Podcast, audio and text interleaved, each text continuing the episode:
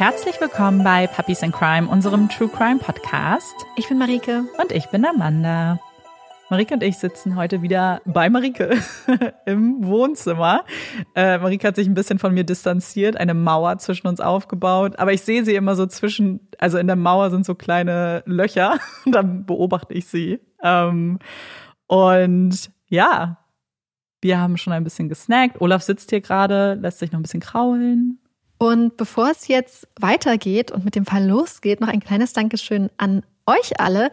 Denn wir hatten euch ja letzte Woche bei Instagram nach Hilfe gefragt. Amanda und ich hatten nämlich für unsere 150. Folge einen Fall geplant, der da leider ganz kurz vorher in einem anderen Podcast gemacht wurde. Und dann brauchten wir eure Hilfe.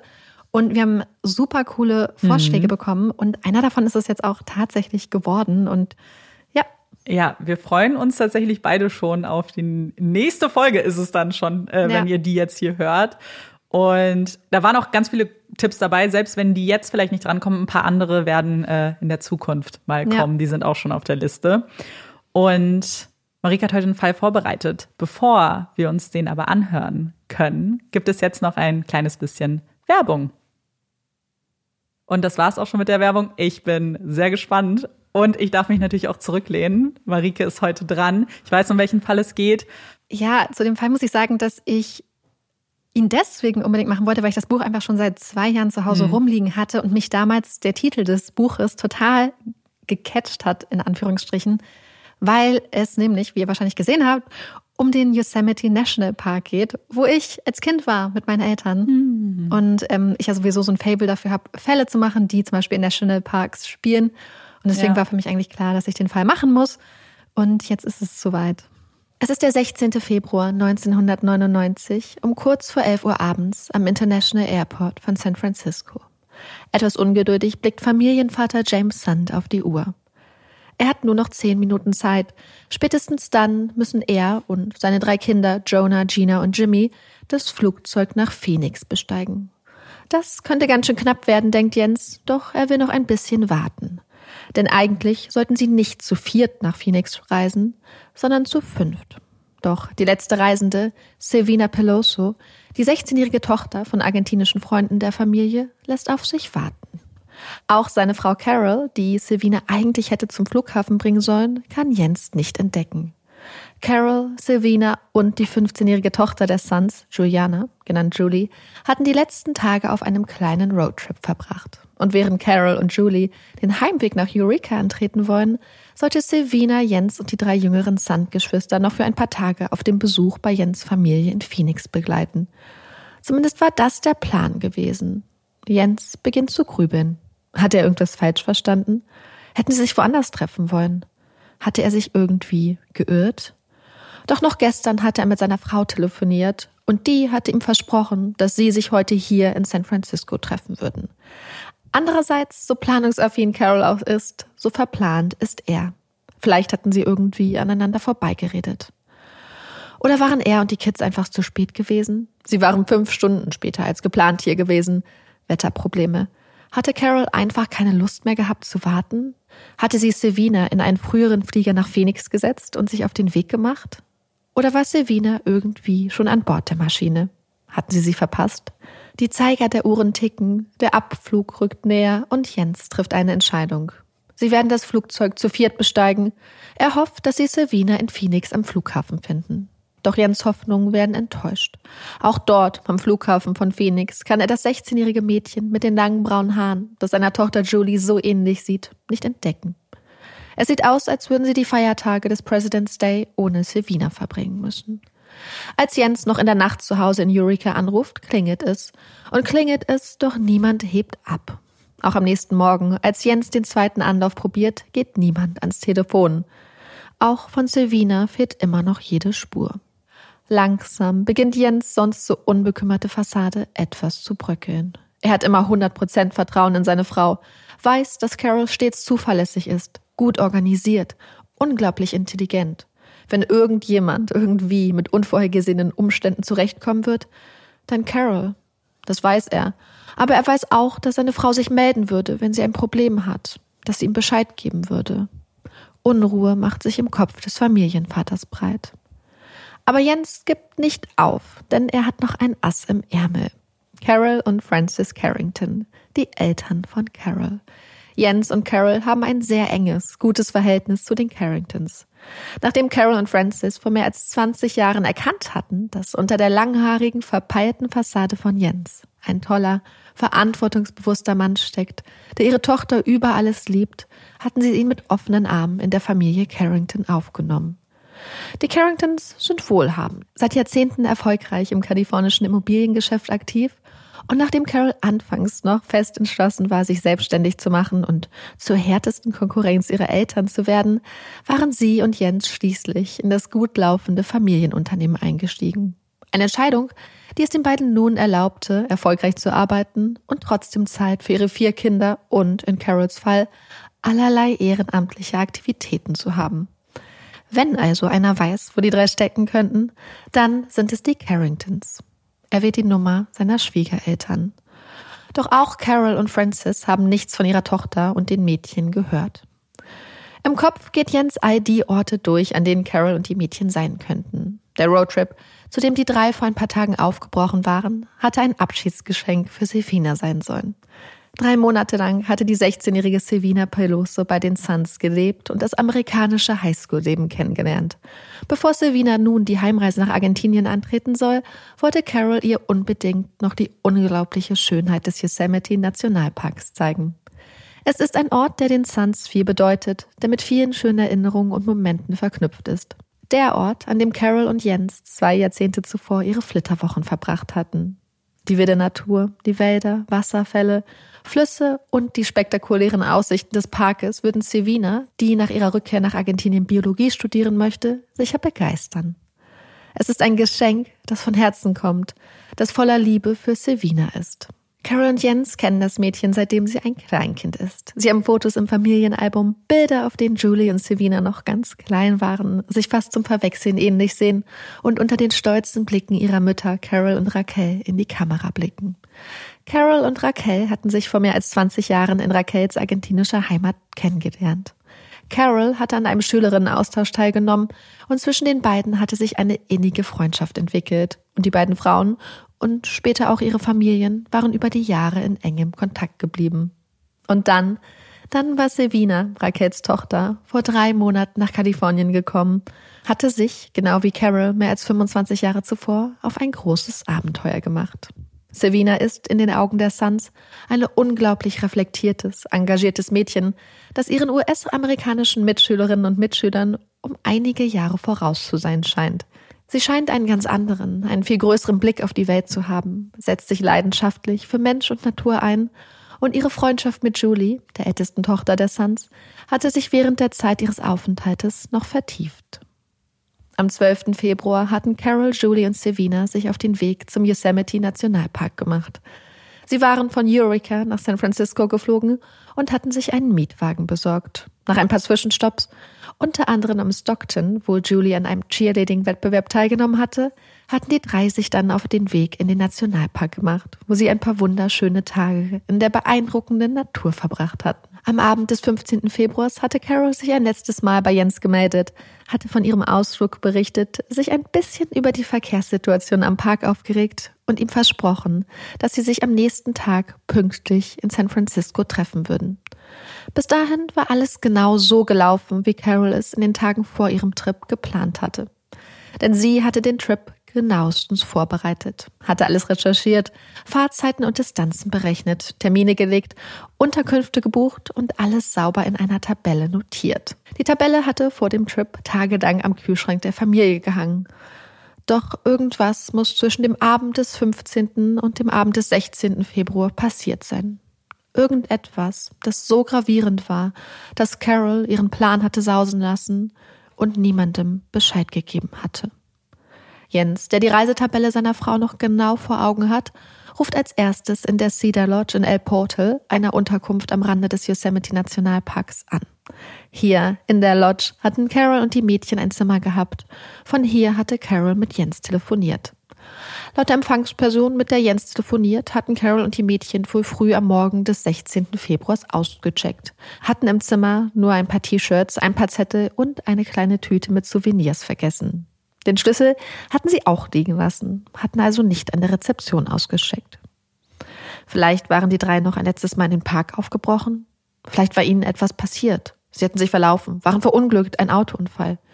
Jens telefoniert mit der Parkverwaltung, doch auch hier kann ihm niemand weiterhelfen.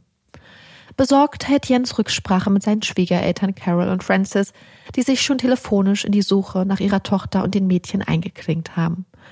Insbesondere ein Detail, das Jens erwähnt, stößt Carol Carrington böse auf. Sie ist sich sicher, ihre Tochter würde niemals aus einem Hotel auschecken, ohne sich persönlich an der Rezeption zu verabschieden und den Schlüssel abzugeben. Niemals. Es dauert nicht lange, bis die nächste beunruhigende Nachricht eintrudelt. Es ist eine Bekannte der Familie. Sie und Carol hatten ausgemacht, sich am 16. gegen Mittag an der University of the Pacific in Stockton zu treffen. Doch Carol und die Mädchen waren dort nie aufgetaucht. Die Alarmglocken schrillen lauter und noch am selben Tag um 19.30 Uhr meldet Jens Sand, seine Frau Carol Sand, seine Tochter Juliana Sand und Silvina Peloso bei der Polizei als vermisst. Am nächsten Tag beginnt die Suche. Während die drei jüngeren Sandkinder in Phoenix bei ihrer Tante bleiben, machen Jens und sein Schwager sich auf den Weg zum Yosemite Nationalpark, um sich auf die Spuren von Carol, Julie und Savina zu begeben und die drei hoffentlich bald gesund und munter nach Hause zu holen. Als die beiden Männer vor Ort ankommen, läuft die Suche des Sheriff's Department schon. Die Behörden sind informiert, Augen werden offen gehalten, Wälder und Parkplätze durchkämmt. Doch bisher ohne Erfolg. Von Carol, den Mädchen und auch dem auffallenden roten Mietwagen fehlt jede Spur. Die Möglichkeit eines Unfalls scheint immer wahrscheinlicher zu werden. Es ist Winter, kalt, die letzten Tage hatte Schnee gelegen. Da kann man schnell von der Fahrbahn abkommen. Der Musette River, der sich durch den Park schlängelt, verläuft an vielen Stellen parallel zum Highway 140 und ist an manchen Stellen unerwartet tief. So tief, dass ein Auto darin verschwinden könnte. Der erste Tag der Suche vergeht ohne Erfolg, ohne Antworten. Am nächsten Tag lenkt ein Zufallsfund den Fokus der Suche vom Yosemite Nationalpark nach Modesto, in eine mittelgroße Stadt, die ca. 160 Kilometer westlich vom Yosemite National Park liegt. Hier, im gutbürgerlichen Teil der Stadt, wird Carols Portemonnaie-Einsatz gefunden. Alles scheint noch da zu sein. Kreditkarten, Krankenkassenkarten, Führerschein. Der Ort des Fundes muss kein Zufall sein, denn in Modesto hätte Carol am 16. eigentlich ihren Mietwagen abgeben sollen. Waren die drei doch schon weitergefahren als gedacht? Aber wenn sie es bis hierher geschafft hatten, warum hatten sie es denn nicht ganz bis zur Autovermietung geschafft, um den Wagen abzugeben? Waren die drei entführt worden? Ein Raubüberfall? Hatte irgendjemand es auf den schicken Neuwagen abgesehen? 0054 mit schwerem Herzen tippt Jens die Nummer mit der argentinischen Vorwahl ins Telefon. Es ist einer der schwierigsten Anrufe, die Jens Sand in seinem Leben tätigen wird. Wie erzählt man einer Mutter, einem Vater, dass ihre Tochter vermisst wird, dass ihr Kind, ihr wertvollstes, verschwunden ist? Vielleicht klammert man sich an die Hoffnung. Eine Hoffnung, die Jens nicht bereit ist aufzugeben. Der Familienvater schmeißt sich mit all seiner Kraft, all seinen Ressourcen in die Suche und scheut weder Kosten noch Mühen, die offiziellen Bemühungen zu unterstützen, und auch Carol und Francis Carrington helfen tatkräftig. Flugzeuge werden angeheuert, Privatdetektive engagiert, Flyer designt, gedruckt und verteilt. Um die Öffentlichkeit und die Medien auf den Fall aufmerksam zu machen und die Menschen dazu zu animieren, Augen und Ohren offen zu halten, setzen Jens und seine Schwiegereltern eine Belohnung in Höhe von 300.000 Dollar aus. 250.000 Dollar für Hinweise, die zu einer sicheren Rückkehr der drei Vermissten führen und noch einmal 50.000 Dollar für Hinweise, die zum roten Mietwagen führen. Die Belohnung wirkt. Jens unermüdlicher Einsatz, der Yosemite Nationalpark und das sogenannte Missing White Woman Syndrome tun ihr Übriges und bald dominiert der vermissten Fall aus dem Nationalpark die Nachrichten des Landes. Immer mehr Fernsehteams und Reporterinnen schwärmen in den Yosemite National Park und nach Modesto. Als die Suche immer größere Ausmaße annimmt und die Wahrscheinlichkeit, dass es sich um einen Unfall oder ein Unglück handelt, immer weiter zu sinken scheint, stoßen die örtlichen Ermittlungsbehörden zunehmend an ihre Grenzen und es dauert nicht lange, bis das FBI sich des Falls annimmt. Das Federal Bureau of Investigation geht von einem Gewaltverbrechen aus, womöglich eine Entführung. Die Tatsache, dass mit Julie und Silvina zwei der möglichen Entführungsopfer minderjährig sind, sei für das FBI ein klarer Anlass, mit voller Power in die Suche zu gehen. Es dauert nicht lange, bis hunderte Hinweise bei der Hotline des FBIs eingehen. Hinweise, die die Special Agents ordentlich auf Trab halten. Denn die Spreu vom Weizen zu trennen, ist in diesem Fall alles andere als leicht. Die Tage vergehen. Mittlerweile haben die Ermittler auch das Umfeld der drei Vermissten genauestens durchleuchtet. Alles und jeder wird unter die Lupe genommen. Auch Jens Sand. Eine wichtige Routinemaßnahme, eine Notwendigkeit, auch wenn allen Menschen aus dem Umfeld der Suns, allen voran Carols Eltern, klar ist, dass der liebevolle Vater und Ehemann, der wie ein Löwe für seine Familie kämpft, etwas mit dem Verschwinden zu tun haben könnte, ist absurd. Carol, die Macherin, und Jens, der Verträumte. Sie sind ein Team, leidenschaftliche, liebevolle Eltern, seit mehr als 20 Jahren glücklich verheiratet. Jens, da sind sich alle sicher, würde niemals zulassen, dass seiner Frau oder seinen Kindern irgendetwas passiert, geschweige denn ihnen selbst etwas antun. Auch wenn dieser Strang der Ermittlungen schnell zu den Akten gelegt wird, auch wenn Profiler des FBI die Details des Falls genauestens analysieren, unzählige Zeugen und Zeuginnen befragen, Höhlen, alte Minenschächte, Flüsse und Seen durchsucht werden, es gibt keinen Durchbruch. Die regelmäßigen Pressekonferenzen des FBIs bestätigen nur das, was alle seit Tagen wissen. Und zwar, dass sie nichts wissen und dass mit jedem Tag die Wahrscheinlichkeit, die drei lebend wiederzufinden, statistisch gesehen immer kleiner wird. Der Februar geht in den März über. Carol, Julie und Savina werden seit mehr als zwei Wochen vermisst. Die Ermittlungen des FBI konzentrieren sich zu diesem Zeitpunkt unter anderem auf das Umfeld der Cedar Lodge.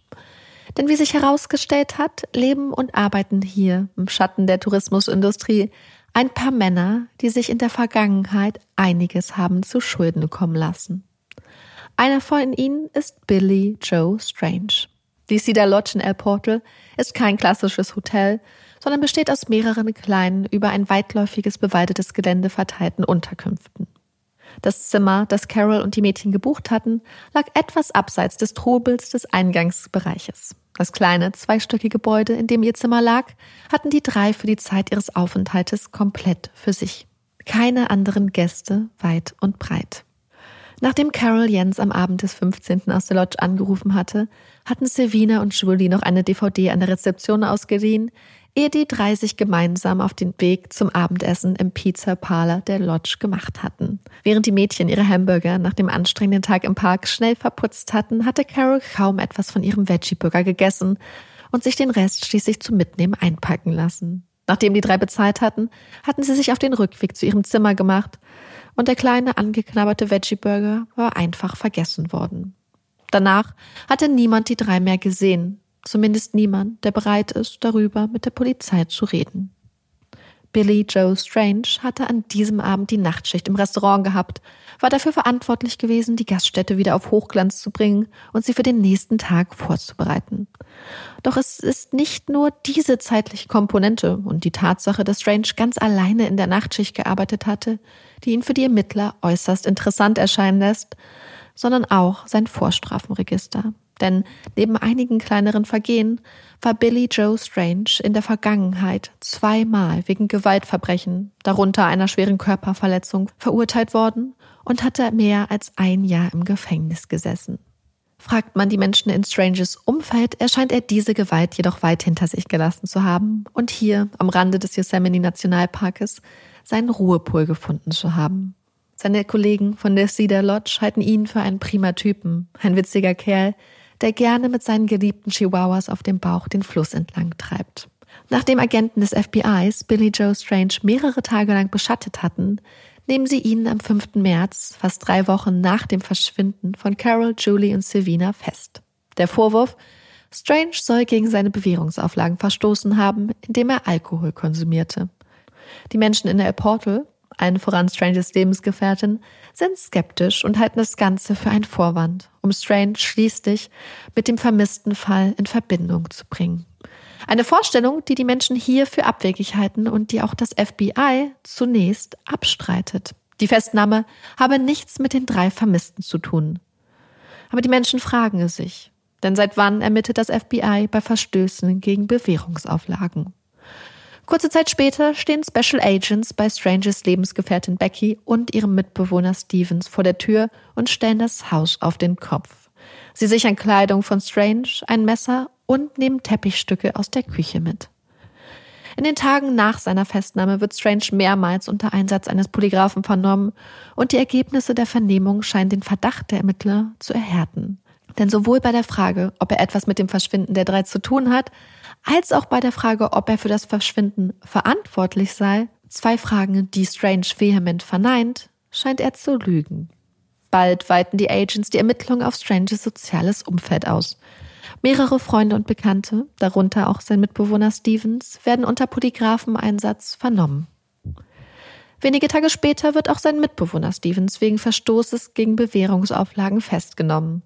Er hatte versäumt, sich mit seiner neuen Adresse im Register für Sexualstraftäter einzutragen. Stevens Vorstrafenregister ist lang und äußerst besorgniserregend. Schnell wird klar, dass es auch in seinem Fall nicht um den Bewährungsverstoß geht. Man wirft Stevens vor, Strange einen Schlüssel für das Zimmer von Carol und den Mädchen angefertigt zu haben. Stevens bestreitet die Vorwürfe vehement und weist darauf hin, dass er die Polygraphentests bestanden habe. Doch er bleibt in Haft. Neben den Männern aus der Cedar Lodge gibt es noch eine weitere Gruppe, die den Agents bald als dringend tatverdächtig erscheint. Es sind Männer aus Modesto, der Stadt, in dem man Carols Portemonnaie-Einsatz gefunden hatte. Methamphitaminkonsumenten, Männer mit langen, langen Vorstrafenregistern. Am 5. März war der 32-jährige Eugene Earl Dykes nach zweistündigem Widerstand gegen die Staatsgewalt wegen Verstoßes gegen Bewährungsauflagen festgenommen worden. Schnell erregt die Festnahme des Mannes, der den Großteil seines Erwachsenenlebens wegen diverser, breit gefächerter und brutaler Delikte im Gefängnis verbracht hatte, die Aufmerksamkeit des FBIs.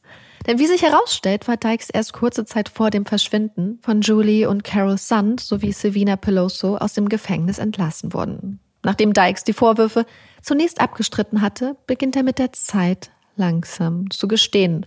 Er fängt klein an, hält die eigene Tatbeteiligung eher klein, nur um nach und nach immer mehr zuzugeben, ehe er schließlich gesteht, Carol Sand die Kehle durchgeschnitten zu haben. Er erklärt sich auch bereit, die Ermittler zu den Leichen zu bringen, doch vor Ort kann er sich dann einfach nicht mehr an die genaue Stelle erinnern. Trotzdem, sie haben ein Geständnis, einen Durchbruch und damit auch eine schreckliche Gewissheit. Am 10. März, fünf Tage nach der Festnahme von Strange in El Portal und Dykes in Modesto, tritt Jens Sand mit ernstem, erschöpftem Gesichtsausdruck vor die Kameras. Er sei am Boden zerstört, sagt der Mann, dessen verzweifelte Suche die Menschen in Amerika nun schon seit Wochen begleiten. Seine schlimmsten Ängste seien wahr geworden. Man habe einige Entdeckungen gemacht. Mehr könne er nicht sagen. Es ist ein Auftritt, der die Menschen berührt, der traurig macht und die Gerüchteküche zum Brodeln bringt. Einige Tage später wird Michael Larwick, Dykes Halbbruder, von der Polizei festgenommen. Gegen ihn liegt seit Monaten ein Haftbefehl vor. Wie schon sein jüngerer Halbbruder ergibt sich auch Larwick nicht widerstandslos. Er verbarrikadiert sich 14 Stunden lang, schießt auf die Detectives und ergibt sich erst nach einem Telefonat mit seinem Vater. Larwick ist zehn Jahre älter als sein kleiner Bruder Dykes und sein Vorstrafenregister noch einmal um einiges länger und kaum vorstellbar brutaler. Der anfängliche Verdacht der Agents wird bald durch eine Zeuginnenaussage bestätigt, die die beiden Brüder schwer belastet. Während das FBI nun eine Runde von Verdächtigen in Haft hat und so zumindest einen Teil des Puzzles zusammengefügt zu haben scheint, fehlt von den Vermissten und ihrem Auto im Fall San Peloso weiter jede Spur.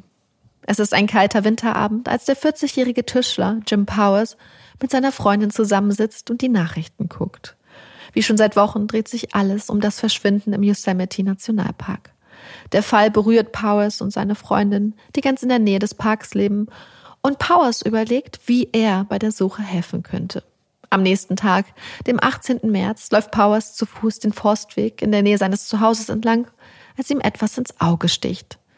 Da unten, am Abhang neben dem Weg, ist etwas Großes, das den weißen Schnee, der den Waldboden teilweise bedeckt, durchbricht.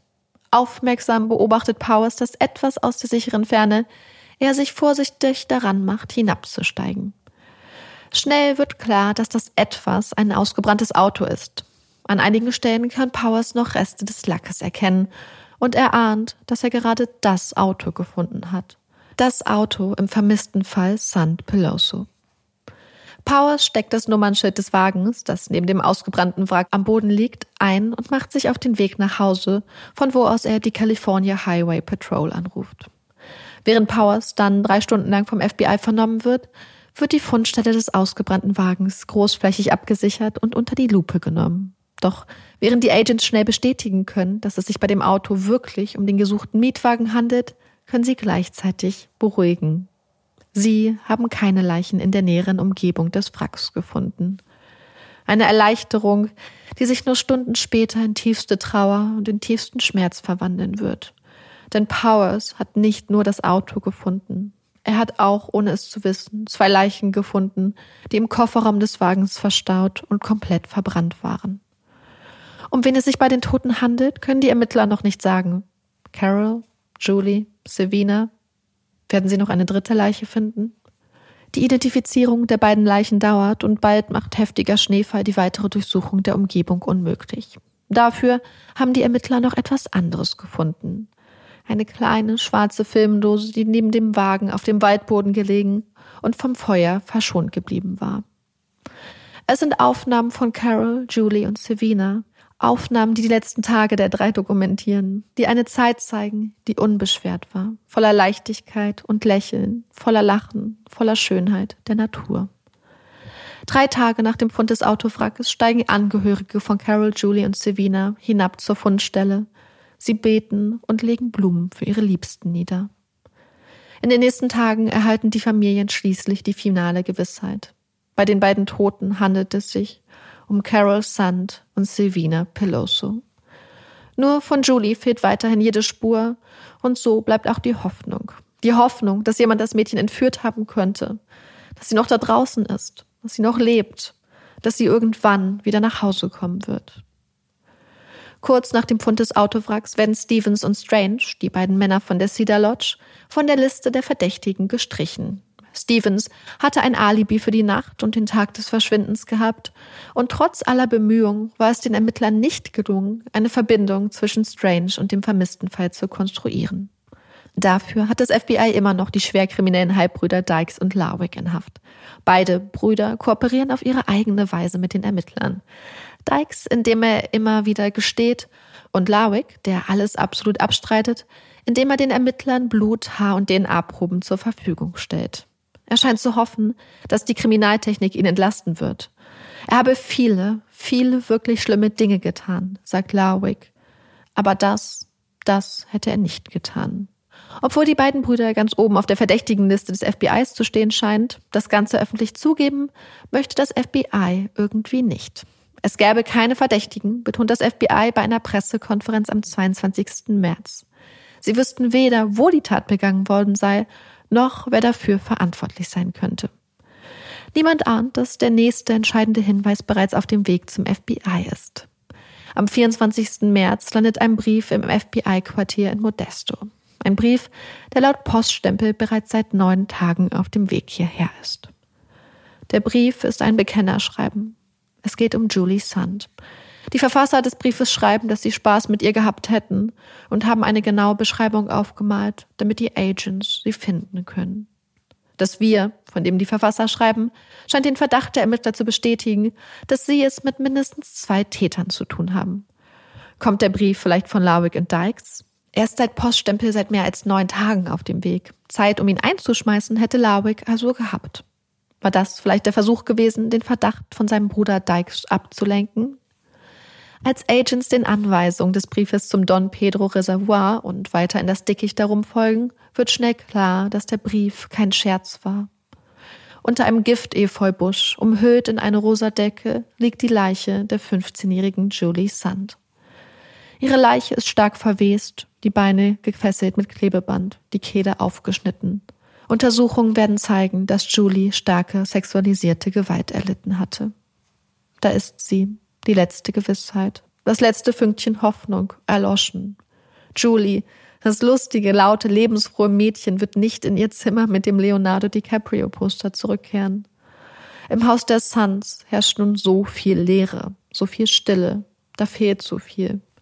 Julie hinterlässt so viele Löcher, ihr Tod hat so viele Herzen gebrochen. Seelsorger kümmern sich um ihre Mitschüler und Mitschülerinnen. Niemand kann verstehen, wie das passieren konnte.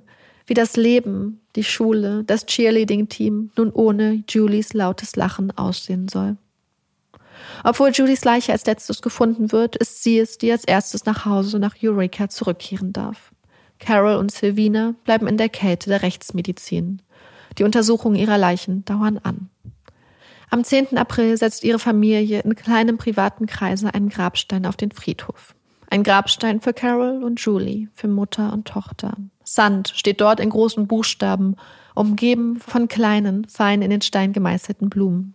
Darunter Carol 1956 bis 1999 und Juliana 1983 bis 1999.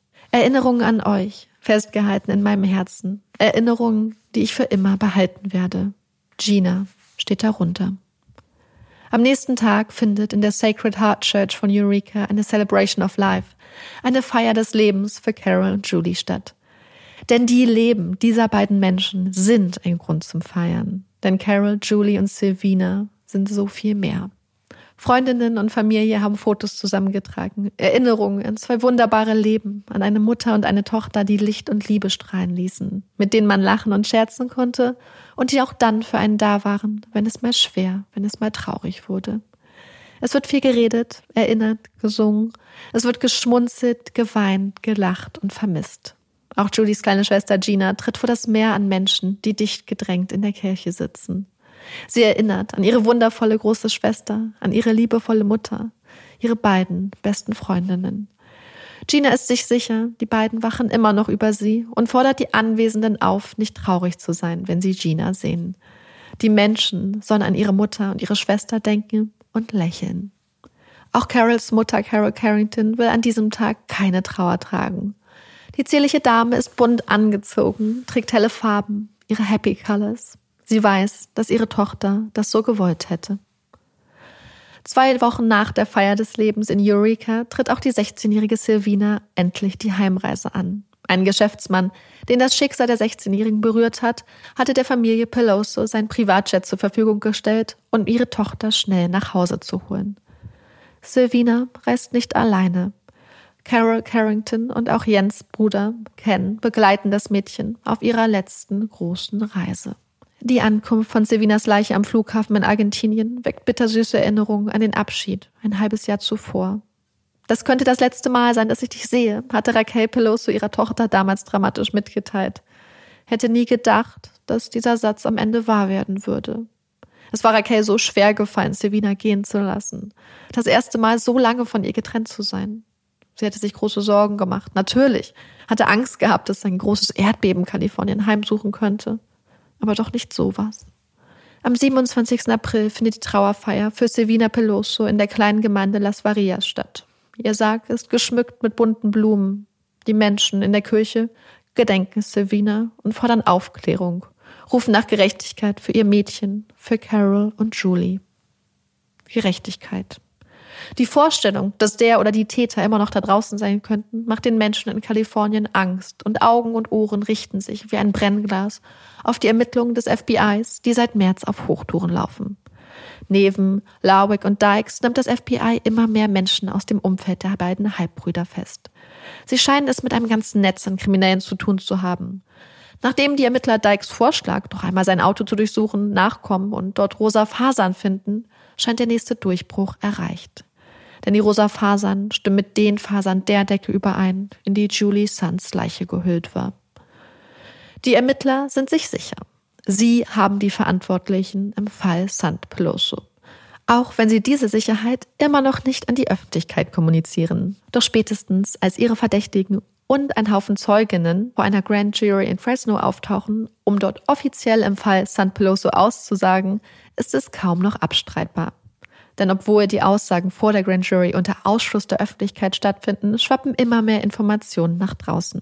Denn viele der Zeuginnen und Zeugen sind durchaus zu einem Plausch mit der Presse bereit.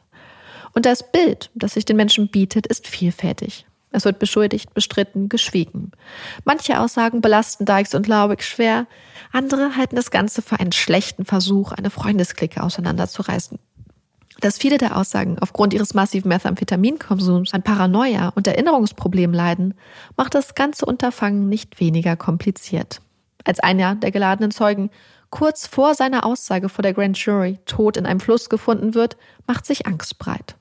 Hatte jemand versucht, seine Aussage zu verhindern? Was hatte er gewusst? Dass die Polizei den Todesfall als einen Schwimmunfall einordnet und die Akte schließt, facht das Feuer der Spekulation nur noch weiter an. Denn wer geht schon mit seinen Schuhen schwimmen? Der Prozess vor der Grand Jury zieht sich. Auch nach Wochen gibt es noch keine Anklage und keine Angeklagten.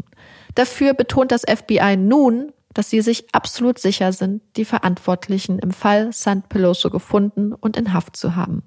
Sie würden nun nur noch einen wasserfesten Fall gegen die Verdächtigen bauen. Das würde halt seine Zeit dauern.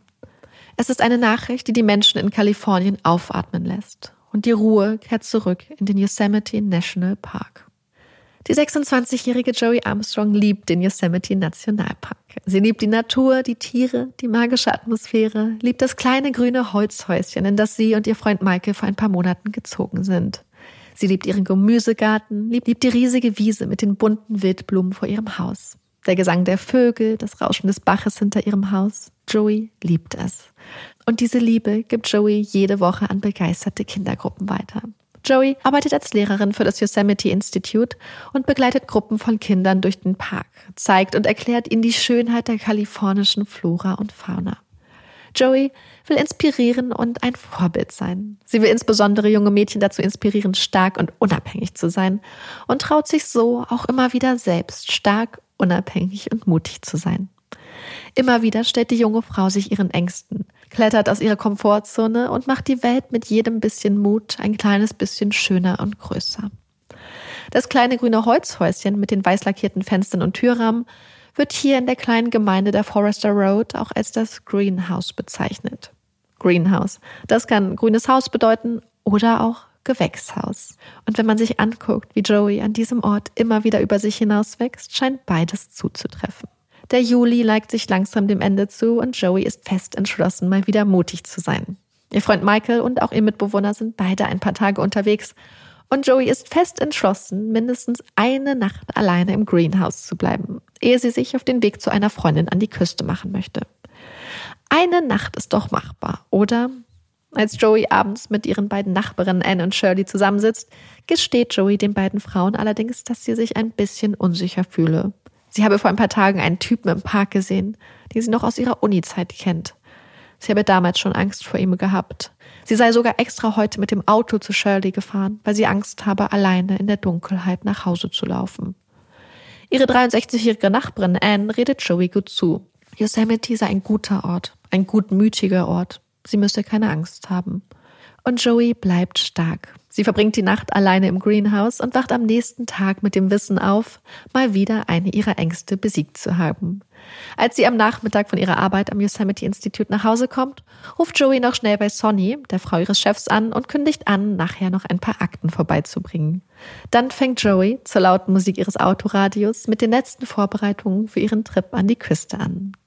Der Nachmittag geht langsam in den Abend über und die Sonne wandert weiter über den Himmel. Vögel singen ihr Abendlied, Insekten schwirren durch die Luft. Die Sonne ändert langsam ihre Farbe und Joeys Autoradio klingt durch die Ruhe des Waldes.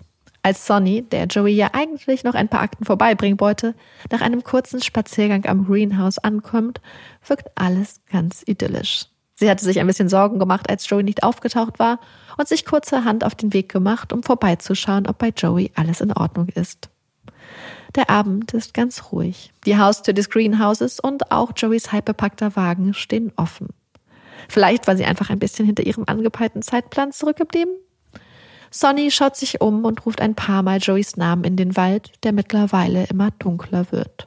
Doch sie bekommt keine Antwort.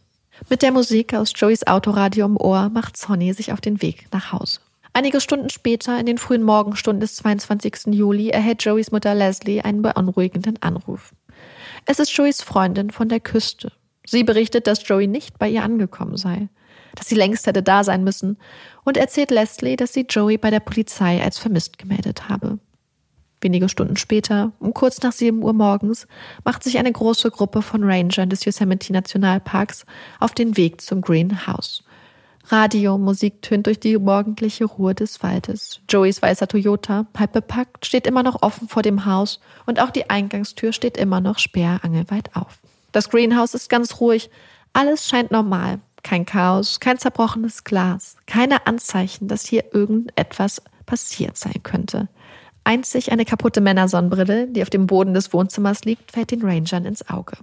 Als klar ist, dass Joey nicht im Haus ist, schwärmen die Ranger aus, um im Wald nach ihr zu suchen. Die Suche dauert einige Stunden, dann finden sie sie. Wenige hundert Meter vom Greenhouse in einem Abwassergraben. Joey, die starke, die mutige, die unabhängige, ist tot. Sie wurde geköpft. Joey ist tot. Und wer auch immer sie so brutal ermordet und ihre Leiche einfach in den Abwassergraben geworfen hat, ist immer noch da draußen. Sofort schickt die Polizei mehr als 50 Ermittler und Ermittlerinnen an die Forester Road, um mit den Menschen in der kleinen Gemeinde, um mit Joeys Nachbarn und Bekannten zu reden und schicken gleichzeitig ein Team, um das Haus und den Fundort von Joeys Leiche zu sichern und zu untersuchen. Weitere Teams schwärmen aus, um nach dem Kopf der jungen Frau zu suchen. Einer von Joeys Nachbarn hat einen spannenden Tipp für die Ermittler. Er war am Abend zuvor in der Nähe des Greenhouses gewesen und ihm war sofort ein blau-weißer Geländewagen aufgefallen. Er kann sich sogar an das Modell erinnern. Ein Scout von International Harvester. Möglicherweise ein heißer Tipp. Sofort wird die Beschreibung des Wagens an alle Einsatzkräfte weitergeleitet.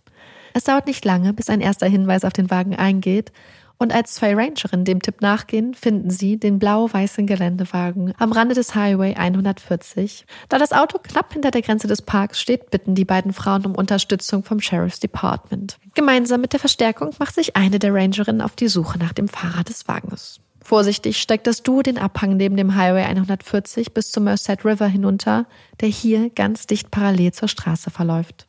Sie müssen nicht lange suchen. Am Flussufer sitzt ein großer, sportlicher Mann mit einem Joint in der Hand. Er ist nackt. Zeit für ein Gespräch. Die unvermeidbare Beschlagnahmung seiner Drogen scheint der Laune des Mannes keinen Abbruch zu tun und ohne Murren händigt er den beiden Frauen seinen Ausweis aus. Der Mann heißt Carrie Stainer, ist 37 Jahre alt und arbeitet nach eigenen Angaben seit ungefähr zwei Jahren als Hausmeister in der Cedar Lodge in El Portal. Er würde hier oft an den Fluss kommen, einfach so zum Entspannen und zum Sonne tanken. Obwohl er nicht ganz zu verstehen scheint, worauf die beiden Ermittlerinnen mit ihren Fragen hinaus wollen, gibt Stainer sich kooperativ und scheint kein Problem damit zu haben, dass die beiden sich seinen Wagen einmal genauer anschauen wollen. Alles kein Problem. Doch dann kommen die beiden Frauen auf den Rucksack des Mannes zu sprechen. Sie würden da gerne mal einen Blick hineinwerfen. Eine Bitte, die der Mann abschlägt. Nein, das möchte er nicht. Nein, nein. Sie können keinen Blick in seinen Rucksack werfen. Die vehemente Weigerung wirkt seltsam. Welche Geheimnisse verbirgt der grüne Rucksack? Sollen sie sich vielleicht einen Durchsuchungsbeschluss holen? Irgendwann gibt der Mann nach und die Frauen inspizieren den Inhalt des Rucksacks. Ein Feuerzeug, Papers, Augentropfen. Keine große Überraschung. Dazu eine Mundharmonika, ein Bier, Sonnenblumenkerne, eine Sofortbildkamera sowie das Buch Black Lightning von John Saul, das im Deutschen den Namen Blitze des Bösen trägt. Alles eher unspektakulär. Trotzdem, den Rucksack werden sie leider beschlagnahmen müssen. Stainer darf jedoch, nachdem sie Fotos von seinem Wagen gemacht haben, weiter den Nachmittag genießen. Trotz der Schönheit des Tages herrscht im und um das Greenhouse grimmige Geschäftigkeit. Es wird durchsucht, gesammelt, eingetütet, beschriftet, katalogisiert und vor allem viel gegrübelt. Alles deutet darauf hin, dass Joey mit Klebeband gefesselt wurde und dass der Täter versucht hatte, sie zu vergewaltigen. Er hat den Ermittlern unglaublich viele Spuren hinterlassen. Körperflüssigkeiten, Haare, wahrscheinlich Hautschuppen, vielleicht seine Sonnenbrille, Fingerabdrücke, Fußspuren und frische Reifenspuren. Kampf- und Abwehrverletzungen an Joeys Leiche deuten darauf hin, dass sie sich heftig gewehrt hat. Auch Joeys Kopf hatte ihr Mörder, anders als zwischenzeitlich befürchtet, zurückgelassen. Noch am Nachmittag hatte man ihn in einem kalten Bach in der Nähe des Hauses gefunden. Das Greenhouse ist jetzt ein Tatort, ein Haus des Schreckens. Erinnerungen werden wach. Erinnerungen an den Februar desselben Jahres. Erinnerungen an Carol, Julie und Savina.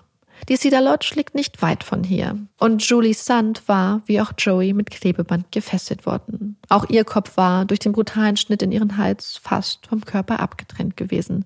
Doch auf der anderen Seite scheinen sich die Taten so fundamental zu unterscheiden. Die Täter im Fall St. Peloso waren planvoll vorgegangen, hatten kaum Spuren hinterlassen, hatten sich größte Mühe dabei gegeben, ihre Opfer und das Auto zu verstecken und ihre Spuren zu verwischen. Das hier war das Gegenteil von vorsichtig, von planvoll. Und überhaupt, das FBI hat die Verantwortlichen im Fall St. Peloso doch längst in Haft. Während die Menschen im ganzen Land das erneute Grauen in Yosemite vor den Fernsehbildschirmen verfolgen, sehen die Menschen in El Portal mit eigenen Augen, wie sich die Geschichte zu wiederholen scheint. Ermittler sind vor Ort und möchten einige der Angestellten befragen. Auch mit Carrie Stainer, dem Nackten vom Fluss, möchten die Detectives noch einmal reden. Stainer betont, nichts von der Tat mitbekommen zu haben und sagt, dass er auch nicht in der Nähe gewesen sei. Das kann also nicht sein blau-weißer International Harvester Scout gewesen sein, den man da in der Nähe des Tatortes gesehen hatte.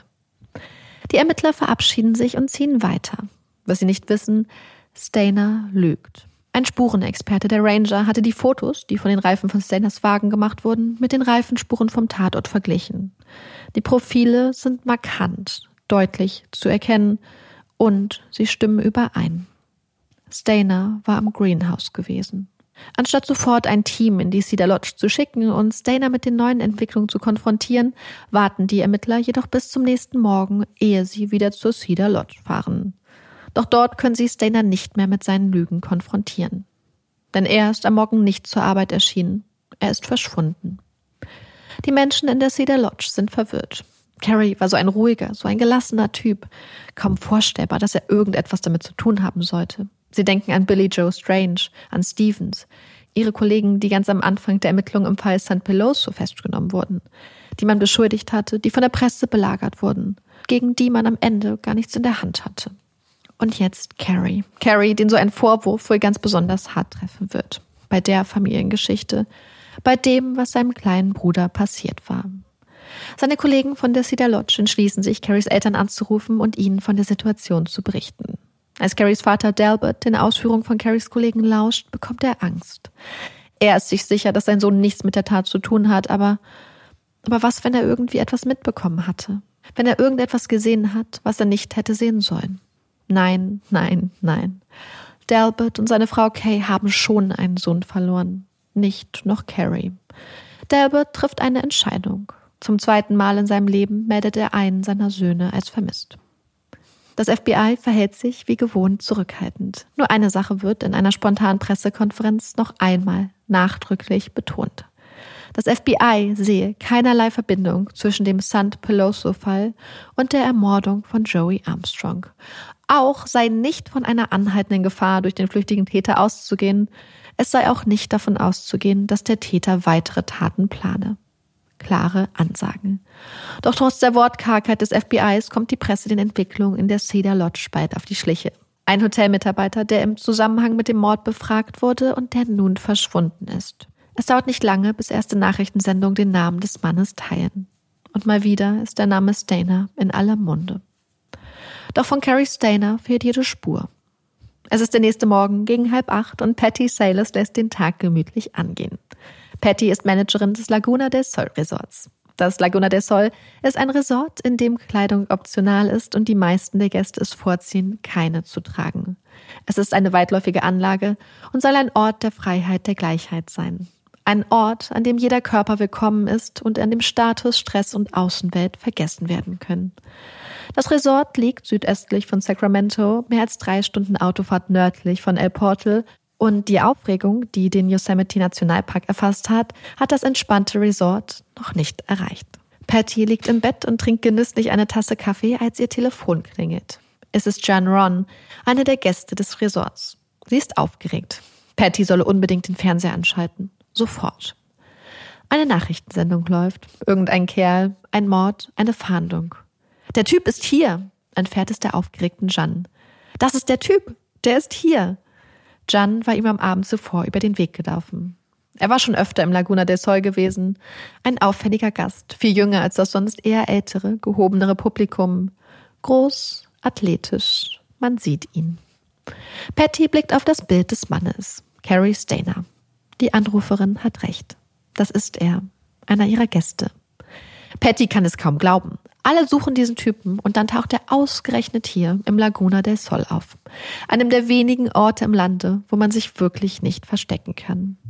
Ein Blick in die Buchung bestätigt, er hatte sogar unter seinem echten Namen eingecheckt. Nachdem sie Patty Bescheid gegeben hatte, greift die aufgeregte Jan Ron zum Telefon und wählt die Hotline des FBI. Patty und ihr Mann Stephen überlegen, wie sie jetzt vorgehen sollen. Am Telefon sagt ihnen das FBI, dass ihr Gast möglicherweise bewaffnet und gefährlich sei. Ob der Sicherheitsdienst des Resorts Stainer so lange in Schach halten könne, ohne irgendjemanden in Gefahr zu bringen, bis Einsatzkräfte vor Ort sein können? Ja, das können sie machen.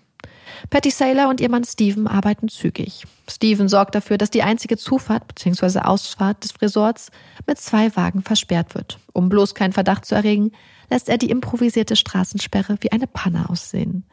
Die Mitarbeiterinnen und Mitarbeiter des Resorts werden derweil von Patty über alles in Kenntnis gesetzt und mit Funkgeräten ausgestattet. Sie sollen aus sicherer Entfernung und ganz unauffällig ein Auge auf Stainer haben. Was sie beobachten, lässt nichts Gutes vermuten. Stainer ist angezogen und scheint sich für die Abreise bereit zu machen. Ob die Straßensperre ihn aufhalten wird? Und wo zum Teufel bleibt das FBI? Stainer bewegt sich, jedoch nicht in Richtung Ausgang, sondern zum Restaurant des Resorts. Das Schauspiel beginnt. Die Kennerin, die Stainer seinen Frühstücksplatz zuweist, versucht ihn auf unauffällige Weise so weit weg von den anderen Gästen wie möglich zu setzen. Stella beginnt, seelenruhig durch die Samstagsausgabe der lokalen Zeitung zu blättern. Während die anderen Gäste keine Ahnung haben, mit wem sie sich da gerade den Frühstücksraum teilen, stehen Patty Saylor und ihre Mitarbeiterinnen unter Strom. Könnte es sein, dass Stainer gleich in der Zeitung über seinen Namen und sein Foto stolpert? Die Zeiger der Uhren ticken und das FBI lässt verdammt nochmal auf sich warten. Es ist fast anderthalb Stunden her, dass John Ron das FBI gerufen hatte. Wo zum Teufel sind sie? Dann ist es soweit. Ganz entspannt und unaufgeregt treten die Special Agents des FBI an Stainers Tisch. Sie würden gerne mit ihm reden, ob er sie ins FBI-Büro in Sacramento begleiten würde. Ganz ruhig verlässt Stainer in Begleitung der Agents das Restaurant. Die Fahrt vom Laguna del Sol bis zum Field Office im Norden Sacramentos dauert an diesem Tag besonders lange. Bauarbeiten, Staus. Einer der Agents nutzt die Fahrt, um mit Steven über seinen kleinen Bruder zu reden. Dann sitzt Carrie Stainer in einem der Vernehmungsräume des Field Offices. Zunächst bestreitet Stainer die gegen ihn erhobenen Vorwürfe, besteht darauf, dass er nichts mit dem Mord an Joey Armstrong zu tun habe. Doch dann beginnt der 37-Jährige zu reden, gesteht den brutalen Mord und ist sogar bereit, die Agents zum Greenhouse zu begleiten, um die ganze Tat nachzustellen. Sie haben ihn, haben sein Geständnis, haben dazu all die Beweise und Indizien, die die Ermittlerinnen und Ermittler in den letzten beiden Tagen gesammelt haben. Womit sie nicht rechnen, Stainer ist noch lange nicht fertig. Er will nicht nur über Joey reden, sondern auch über Carol, Julie und Silvina. Der San Peloso-Fall? Das kann nicht sein. Die Täter sitzen doch längst in Haft. Sie haben Geständnisse, Beschuldigungen, Fasern. Sie warten nur noch auf die Anklageerhebung. Und jetzt behauptet dieser Kerl, etwas damit zu tun zu haben. Carrie Stainer war damals tatsächlich im Zusammenhang mit dem San Peloso-Fall vernommen worden. Er hatte schließlich in der Cedar Lodge gewohnt und gearbeitet. Man hatte ihn jedoch nie als verdächtig eingestumpft. Herrgott, sie hatte ihn für so unverdächtig gehalten, dass sie sich sogar bei ihm bei der Durchsuchung der Zimmer in der Cedar Lodge hatten helfen lassen. Doch das Geständnis von Stainer klingt glaubwürdig denn er weiß Details über den Fall San Peloso, die so nie an die Öffentlichkeit gedrungen waren, die eigentlich nur ein Täter wissen kann. Ein Täter, ein Mittäter oder ein Mitwisser. Denn die Unterschiede zwischen den Fällen sind so gravierend. Es ist eine Sache, alleine eine Person zu überwältigen, aber alleine drei Frauen, von denen zwei in Selbstverteidigung ausgebildet waren. Und auch die Taten erscheinen so unterschiedlich. Eiskalt, planvoll und ohne Spuren auf der einen Seite und eine scheinbar spontane Gewalteskalation mit unendlich vielen Spuren auf der anderen Seite. Sollte Stainer wirklich am San Peloso-Fall beteiligt gewesen sein, dann kann er nicht alleine gehandelt haben. Oder mit jeder Stunde, mit jeder Erklärung von Stainer rückt die Erkenntnis, vollkommen falsch gelegen zu haben, monatelang in einer Sackgasse ermittelt zu haben, für die Agents des FBIs immer näher. War der Täter tatsächlich direkt unter ihrer Nase gewesen? Als das Wort von Carries Geständnis die Runde macht, rollt eine Lawine von Emotionen über die Angehörigen der ermordeten Frauen. Wut, Trauer, Überraschung, Schmerz, Unverständnis. Vorwürfe werden laut, Vertrauen zerbricht. Monatelang hatte das FBI nicht nur die Öffentlichkeit damit beruhigt, dass sie die Verantwortlichen für die Morde an Carol, Julie und Savina hatten. Auch die Familien der drei hatten sich an dieses Wissen geklammert. An die Hoffnung, dass es nur noch eine Frage der Zeit sein würde, bis endlich die Anklage gegen die Mörder ihrer Liebsten erhoben werden würde. Sie hat mit dem Glauben gelebt, dass die Mörder hinter Gitter saßen, dass sie keiner anderen Familie mehr so etwas antun könnten. Doch der Glaube ist nun zerschlagen, das Vertrauen zerstört. Auch Leslie Armstrong, Joeys Mutter, kann die Nachrichten kaum glauben. Auch sie hatte gedacht, dass das FBI damals alle Verantwortlichen festgenommen und aus dem Verkehr gezogen hatte. Hatte nun ein Fehler des FBIs ihrer Tochter das Leben gekostet? Joeys Familie trauert ganz ruhig, ganz für sich. Sie trauern und versuchen, ihrer Joey noch so nah wie möglich zu sein. Leslie verbringt viel Zeit mit Freundinnen und Freunden ihrer Tochter. Geschichten und Anekdoten erwecken Joeys neugierigen, fürsorglichen, abenteuerlustigen Geist zum Leben. Erinnern daran, was für ein außergewöhnlicher Mensch sie war. Wie viel Glück sie gehabt hatten, dass sie Joey auf ihrem Weg begleiten durften. Sie hatte noch so viele Pläne gehabt, hatte noch so viel lernen wollen, so viele Orte entdecken wollen, so viele Momente und Meilensteine, die Joey noch hätte erleben sollen. Joey war etwas ganz Besonderes, war exquisit gewesen. Ihre Mutter Leslie möchte, dass die Menschen das wissen. Joey, das sagt ihre Mutter, hatte in ihren kurzen 26 Lebensjahren mehr geschafft als andere Frauen in einem ganzen langen Leben. Während das FBI nun auf Hochtouren arbeitet, um die Details von Stainers Geständnissen zu verifizieren, bekommt Stainer im Gefängnis Besuch. Der junge blonde Mann namens Roland ist ein Reporter des Fernsehsenders KNTV und Stainer ist bereit, mit ihm zu reden. Doch bevor es losgeht, bevor er ihm von seinen Taten berichten wird, hat Stainer noch eine Sache, die der junge Journalist ihm bestätigen soll. Stainer möchte, dass seine Geschichte verfilmt wird. Sein Leben soll ein Movie of the Week werden. Das ist ihm wichtig. Ja, das versteht Roland. Ein Movie of the Week. Natürlich. Dann beginnt Stainer zu reden. Er erzählt seinem Gegenüber nicht nur, dass er schon seit seiner Kindheit davon träumt, Frauen zu entführen und zu töten, sondern berichtet auch mit vielen Einzelheiten, wie er Carol, Julie, Silvina und Joey ermordet hat.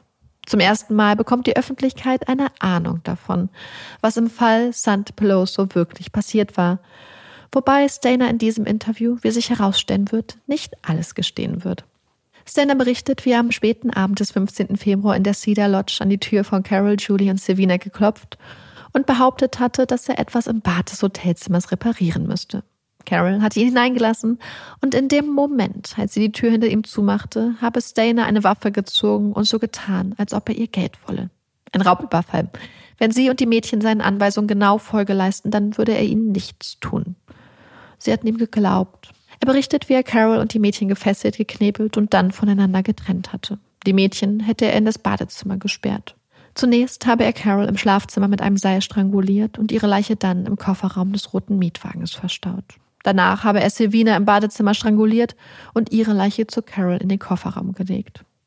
Dann habe er Julie in eine Decke gehüllt und sei mit ihr im Auto durch die Nacht gefahren, ehe er ihr am San Pedro Reservoir am Giftefeu die Kehle durchgeschnitten habe.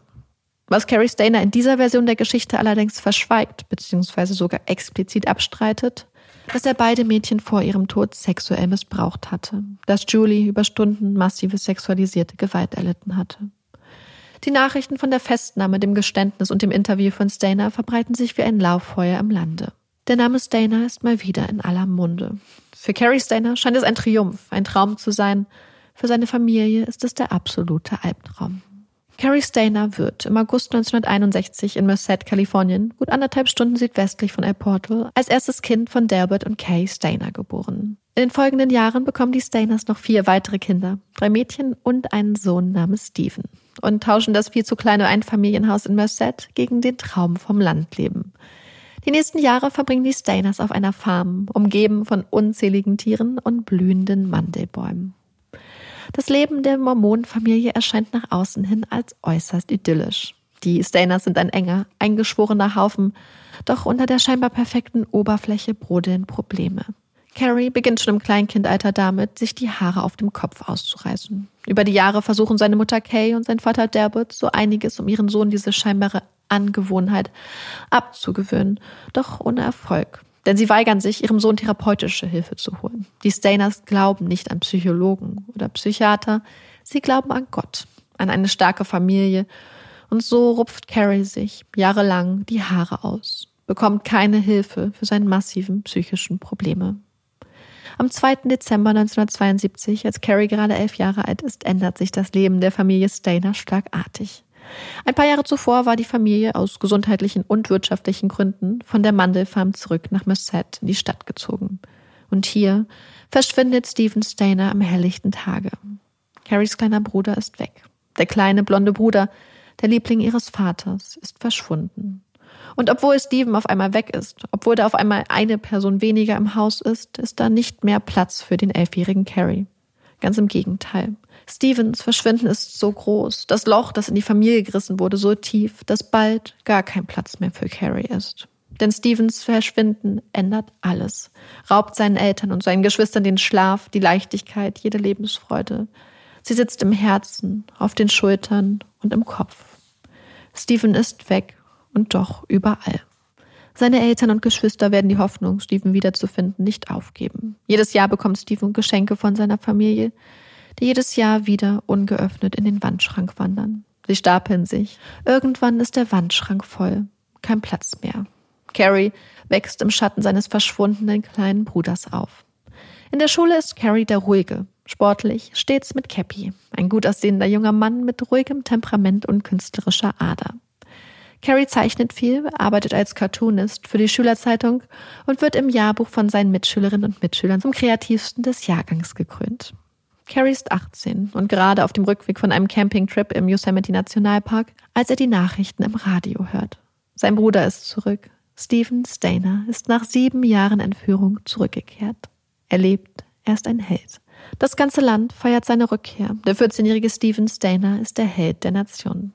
Als Carrie zu Hause ankommt, ist die Presse schon da. Das Haus der Familie wird belagert. Blitzlichtgewitter. Alle wollen ein Stück von Stephen Stainer. Es ist eine fast unglaubliche Geschichte, die die ganze Nation zu bewegen scheint. Sieben Jahre lang hatte Stephen bei seinem Entführer Parnell gelebt. Parnell hatte Stephen einen neuen Namen gegeben, ihn als seinen Sohn ausgegeben und ihn über die Jahre schwer sexuell missbraucht. Sieben Jahre, die Stephen unter falscher Identität sogar zur Schule gegangen war. Mit der Zeit hatte Parnells Interesse an Steven jedoch nachgelassen und er hatte schließlich einen neuen Jungen, den fünfjährigen Timmy White aus Kalifornien, entführt. Ein neuer Sohn. Um dem kleinen Timmy das gleiche Schicksal wie ihm zu ersparen, hatte Steven sich mit dem kleinen Jungen davongemacht. Gemeinsam hatten die beiden es bis in Timmys Heimatstadt geschafft, hatten das Haus der Familie jedoch nicht finden können und waren stattdessen zu einer Polizeistation gegangen. Eine unglaubliche Geschichte. Das Medienecho ist riesig. Der verschwundene Sohn, ein Held, ein Zaubermärchen. Doch die Probleme lassen nicht lange auf sich warten. Steven ist traumatisiert, hat sieben Jahre lang unglaubliche Gewalt durchstehen müssen. Seine Eltern unterstützen seine Entscheidung, sich keine therapeutische Hilfe zu holen. Wie gesagt, sie glauben an Gott, an eine starke Familie, sind sicher, dass Steven im Kreise seiner Liebsten heilen kann. Es ist ein gefährliches Wunschdenken, eine fatale Entscheidung. Stephens Rückkehr wirbelt bei den Stainers alles durcheinander. Er ist nicht mehr der kleine siebenjährige Junge, sondern ein 14-jähriger Teenager mit vielen Traumata. Ein Teenager, der Härte und Überlebensstrategien entwickelt hatte, die es ihm jetzt schwer machen, sich wieder in das Leben im Stainer-Haushalt einzufügen. Carrie steht mehr im Hintergrund denn je. Steht daneben oder dahinter, wenn sein Bruder Aufmerksamkeit und Geschenke bekommt, wenn er Interviews gibt, wenn er Geld bekommt und die Menschen ihn als Held feiern. Er sieht zu, wie sein kleiner Bruder viel zu schnell durchs Leben rast, während er einfach nur der ruhige Carrie ist, der seine ausgerissenen Haare unter einer Cappy versteckt. Nur ab und zu fällt auch Carrie einmal ein bisschen mehr auf. Er verhält sich creepy, schleicht sich einmal nackt an eine Freundin seiner Schwester heran. Obwohl er mit verschiedenen Frauen Sex hat, eine echte Beziehung, eine echte Verbindung zu Frauen scheint Carrie nie wirklich aufbauen zu können. Er beobachtet lieber und zeichnet. Einzig sein Onkel, Jesse Jerry Stainer, genannt Jerry, scheint Carrie zu sehen und ihm mehr zuzutrauen. Er bestärkt Carrie darin, das Zeichnen weiter zu verfolgen, besorgt ihm einen Job als Glaser und bietet ihm, als es im Hause Stainer nicht mehr auszuhalten ist, ein Dach über dem Kopf.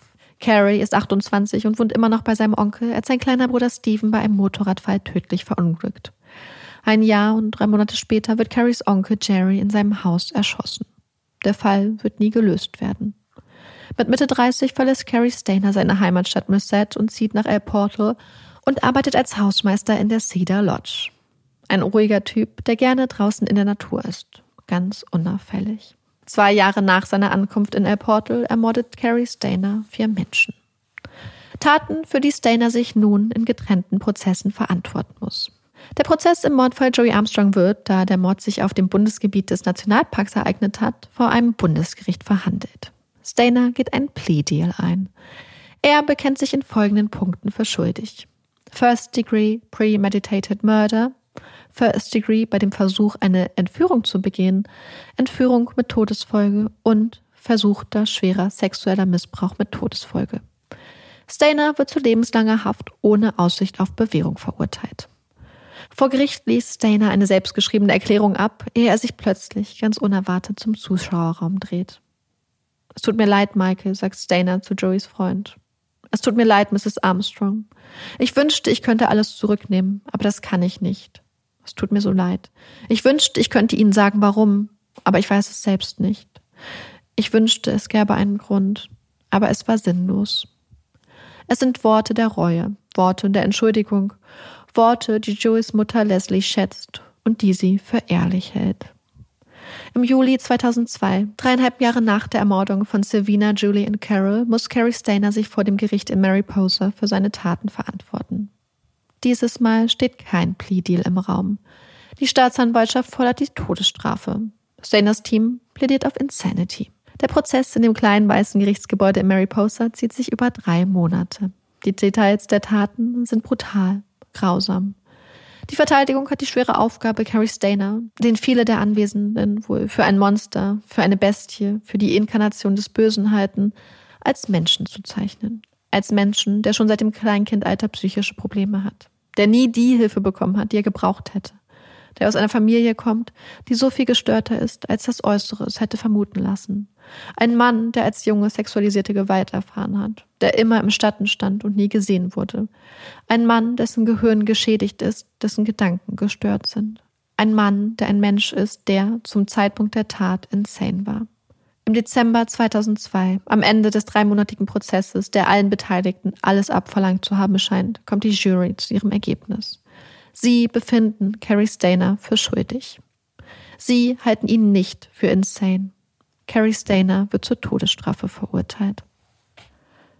So, und bevor wir uns jetzt noch ein paar spannende Aspekte des Falls, wie zum Beispiel die Insanity, aber auch so ein bisschen vielleicht die Probleme des FBIs genauer angucken, kommt hier ein bisschen Werbung. So, das war kurz die Werbung. Danke, dass ihr dran geblieben seid. Wow.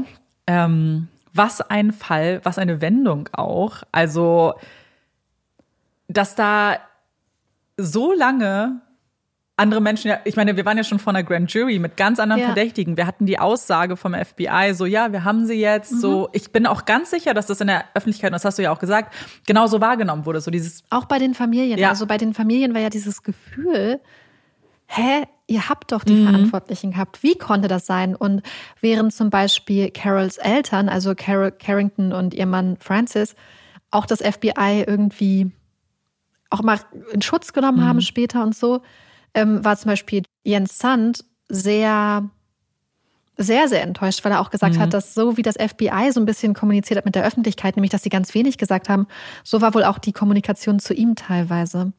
Und er fand das dann sehr, sehr enttäuschend. Und es war halt auch einfach unglaublich gefährlich. Ja. Weil wir haben das ja ganz oft, dass wir halt kritisieren, wenn Detectives quasi sich so in eine Theorie verbeißen. Und hier wollte ich am Anfang, habe ich ja auch aufgezeigt, dass es vorher mehrere Verdächtige auch gab. Mhm. Insbesondere auch Leute aus dem Umfeld der Cedar Lodge, nämlich Strange und Stevens dem man nichts nachweisen konnte, wo es keinerlei Verbindung gab. Und ich glaube, das muss man so ein bisschen sehen, dass das so ein bisschen parallel gelaufen ist. Auf mhm. der einen Seite hatten sie quasi Stevens und Strange so, schon so ein bisschen als Tatverdächtige ausgemacht, weil sie halt in diesem Umfeld der Cedar Lodge quasi unterwegs waren, beziehungsweise dort gearbeitet haben. Und Dykes, einer der kriminellen Halbbrüder, sage ich mal, wurde ja am gleichen Tag festgenommen wie Strange, aber halt nicht wegen des Falles, sondern es war ja so, dass er quasi erst festgenommen wurde wegen des Verstoßes gegen seine Bewährungsauflagen und dann das FBI mitbekommen hat, wen sie da in Haft haben und ja. gemerkt hat, hey, das könnte ja mit unserem Fall zusammenpassen. Und bei Dykes muss man sagen, das ist krass, er hat es später auch wirklich bereut. Er hat halt einfach gestanden. Er hat immer wieder gestanden. Er hat sich teilweise überlegt, ha, okay, ich weiß, dass die nicht zum Beispiel erschossen wurden bei dem Fall und hat sich dann überlegt, okay, wie könnte der Täter sie dann ermordet haben? Ah, okay, ich, ich habe das, so und so gemacht. Und ja. er ist mit denen wirklich auch rumgefahren und hat dann gesagt, ja, hier, ach nee, doch nicht, hm, ich kann mich nicht dran erinnern, ach nee, es sieht so anders aus. Und hat auch an einem Punkt, habe ich ein Zitat gelesen, wo er gesagt hat, so, ich habe euch doch schon 80 Geschichten gegeben, ich habe keine mehr. Oh, das ist so krass. Vor allem, weil wir haben ja schon mal über falsche Geständnisse oder schon öfter darüber geredet, mhm. aber das ist ja eine ganz andere Form von falsches ja. Geständnis, weil die ist ja nicht erzwungen worden durch irgendwelche Ermittlungstaktiken oder so, sondern hier war jemand da, der aus einer Motivation, die mir nicht, ja. nicht verständlich ist, gesteht immer wieder, ob es jetzt für ihn Spaß war oder Aufmerksamkeit oder was auch immer. Ja. Und ich muss schon sagen, so natürlich muss man als Ermittlerteam, als FBI mhm. da auch irgendwie zum Beispiel Täterwissen erwarten. Das muss ja. man schon irgendwie können. Aber ich verstehe schon auch, dass es irgendwie schwer ist, wenn du das Gefühl hast, okay, hier ist ja, ja jemand, der uns genau das gibt, was wir wollen. Der aber gleichzeitig sie nie zu den Leichen ja, führen genau. konnte, sie nie zum Auto mhm. führen konnte und auch nicht wirklich sagen konnte, wo die Morde verübt, verübt wurden.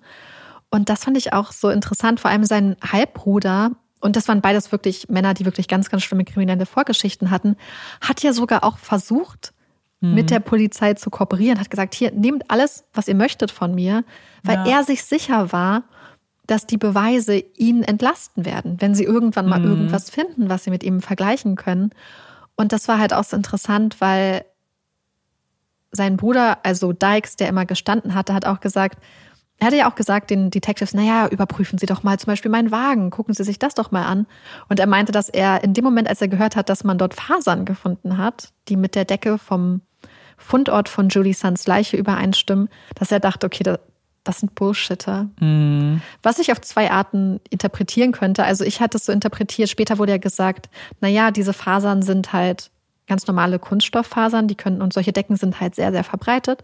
Es kann daher eine Übereinstimmung geben. Ich habe sein Geständnis aber fast so interpretiert oder diese Aussage, dass er das Gefühl hatte, jemand hätte ihm das untergeschoben. Ja, und das, das verstehe ich. Das fand ich interessant. Mhm, weil wir wissen, ja auch oder man, man kennt ja Fälle, wo es auch durchaus berechtigten Verdacht gibt, dass das ja. passiert sein könnte. Und ich, ich, ich muss mir auch vorstellen, also so, ich habe sehr wenig Mitleid mit ihm, weil er sich selbst ja auch irgendwie in diese Situation ja. gebracht hat. Aber dass du denkst die ganze Zeit, naja, ich weiß ja eigentlich nichts und ich war es nicht. Und dann sagt man so, ja, wir haben jetzt doch was gefunden. So offensichtlich. Mhm bringt dich das zum Stutzen? Ja, er hatte nämlich immer gesagt, dass er dachte, dass sobald irgendwie mal so ein Tatort und so gefunden wird, dass sie schon rausfinden werden, dass er nicht der Täter ist. Und das hat natürlich dann dazu geführt und das halt gemixt halt mit dieser super, mm. ich glaube einfach, dass diese Clique von, ich sag mal, drogenkonsumierenden ja. Kriminellen aus Modesto einfach total gut in dieses Täterbild was sie wahrscheinlich hatten, gepasst ja. hat. Ich kann mir vorstellen, dass zum Beispiel die Profiler gesagt haben, hey, das ist die Gruppe von Menschen, die ihr sucht, zum Beispiel vorbestraft, die und Art von Delikten etc., diese Art von Verbindung, äh, mehrere Täter, dass diese ja. beiden Halbbrüder da total gut reingepasst haben. Wenn du dann jemanden hast, der gesteht, dann gab es noch eine angebliche Verbindung, wo halt ein Fall, so ein großer Fall von Kreditkarten- und Scheckbetrug aufgedeckt wurde, wo die Ermittler wohl auch die Kreditkarten und ID-Details von Carol Carrington gefunden haben. Mm. Nee, falsch, von Carol Sand gefunden haben. Ach so, von. Ja. Und die Frau, also die Betrügerin, die sie da mh, mm, festgenommen haben, hat wohl Dykes und Larwick beschuldigt. Ah. Oder eine ah. Verbindung dazu aufgebaut. Dann gab es noch so ganz abstruse Situationen.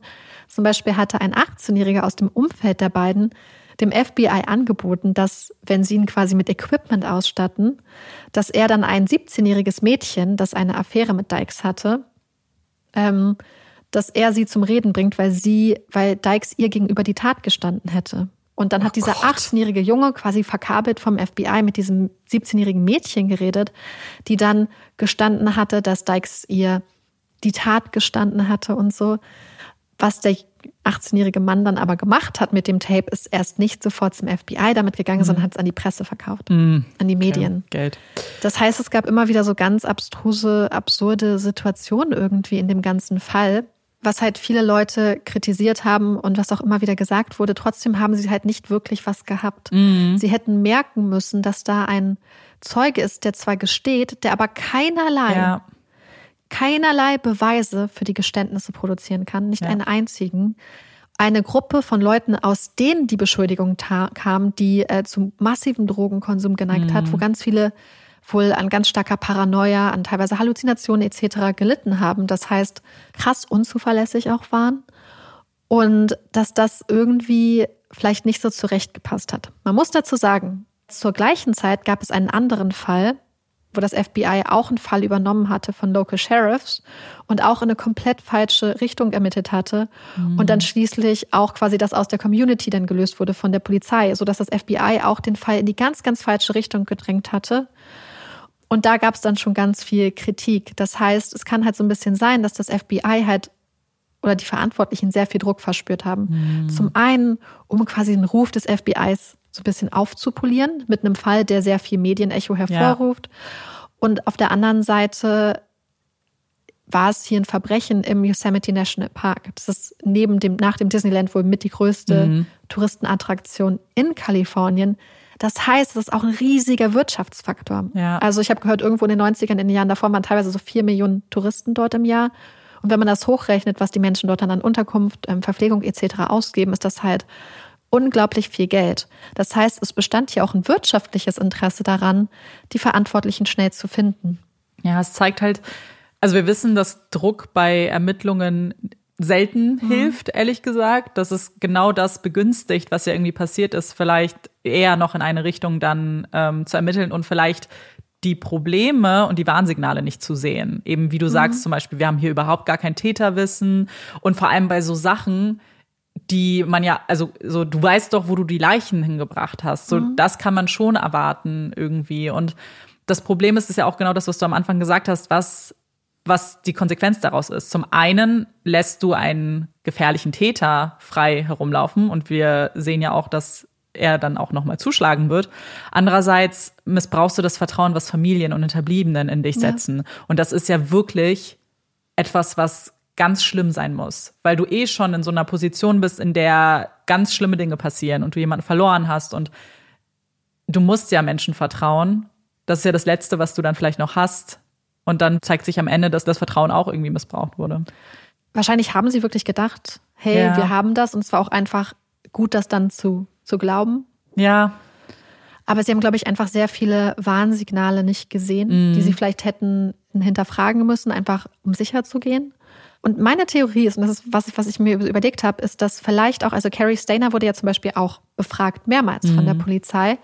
Er war damals da, hat natürlich anders als die anderen Männer, glaube ich, außer einer Vorstrafe wegen Drogenbesitzes keine Vorstrafen gehabt. Aber ich frage mich auch, wenn wir uns den Umgang der Agents mit ihm angucken, ja.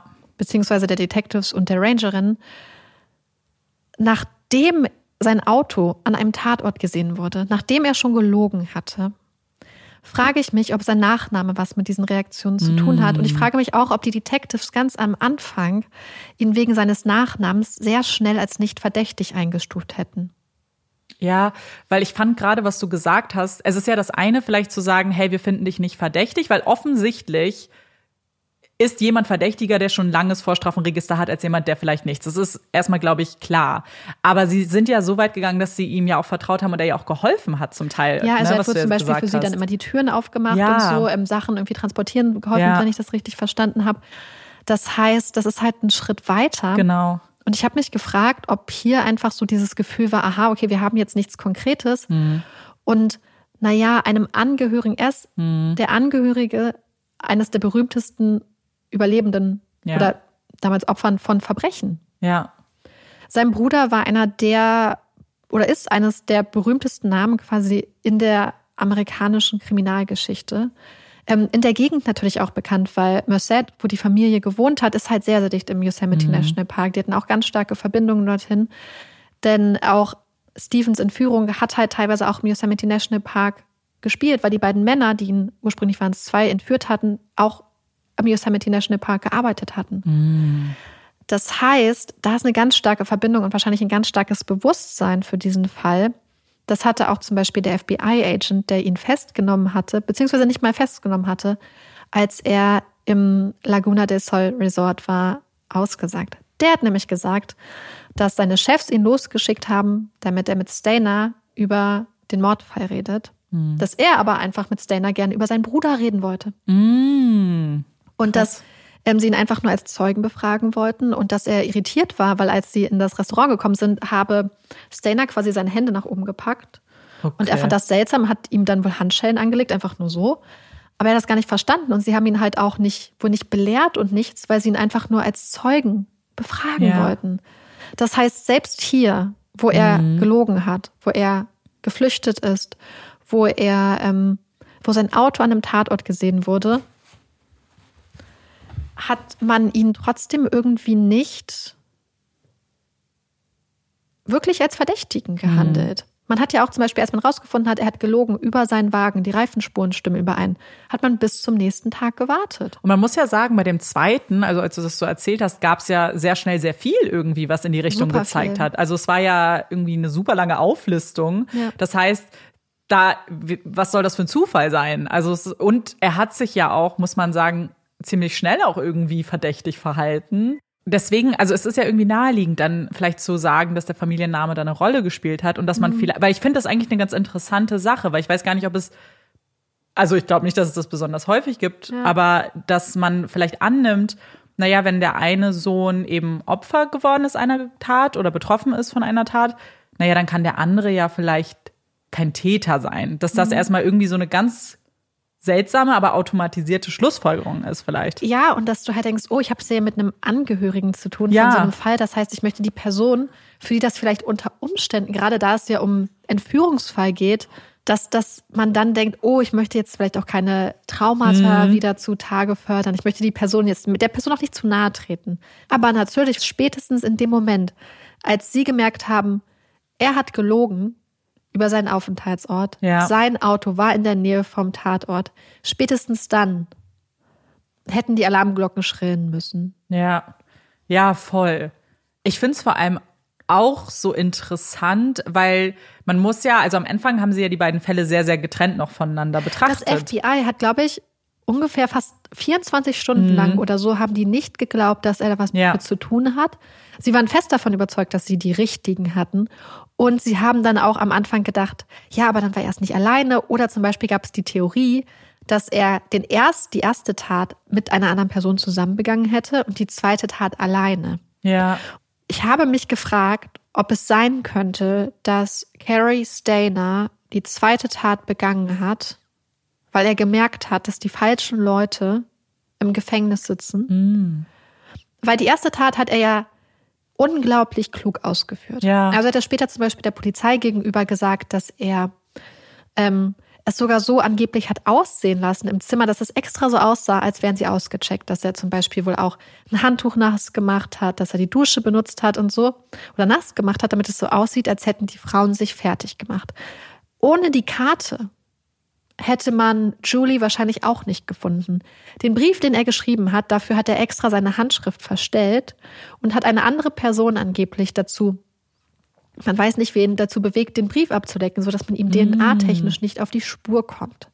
Und dann stellt sich ja schon die Frage, wenn jemand so gut auch daran ist und so geordnet ist, so geordnet, dass viele Leute auch gefragt haben oder hinterfragt haben, ob das überhaupt seine erste Tat ist oder ob er nicht vielleicht schon mehrere Taten begangen hat dass so eine Person dann auf einmal im Fall von Joey Armstrong so krass eskaliert. Ja. Zu einem Moment, wo es kurz vor dem Zeitpunkt sein könnte, dass andere Leute für seine Tat auf die Anklagebank kommen, dass er ihren Körper in der Nähe lässt, dass er ihren Kopf in der Nähe lässt, dass er überall Fingerabdrücke hinterlässt, dass er überall Haare, seine Sonnenbrille, also er hat ganz viele Sachen da hinterlassen. Und er ist ja auch ganz in der Nähe des Tatortes gewesen, ja, um genau. sich zum Sonnen. Und dann frage ich mich, ob das vielleicht, vielleicht auch unterbewusst, der Versuch war, dass er erst gedacht hat, okay, ich war zu gut, weil er hat ja schon diesen Brief mhm. geschrieben, er hat ja mit der Polizei gespielt, ähm, sicher zu gehen, dass er auch quasi in Anführungsstrichen die Anerkennung für die erste Tat bekommt. Also weniger in dem Sinne, dass er das Gefühl hatte, oh, jetzt wandern die Falschen für die Tat ins Gefängnis, sondern eher, es ist naja, ich will, genau, ja. ich will dafür die, was ja, also, wie denkst du, weil das Einfachste wäre ja einfach gewesen, zu sagen, hey, ich bin's, ich war's, ich kann euch sagen, was passiert ist, ich kann euch noch vielleicht Täterwissen liefern.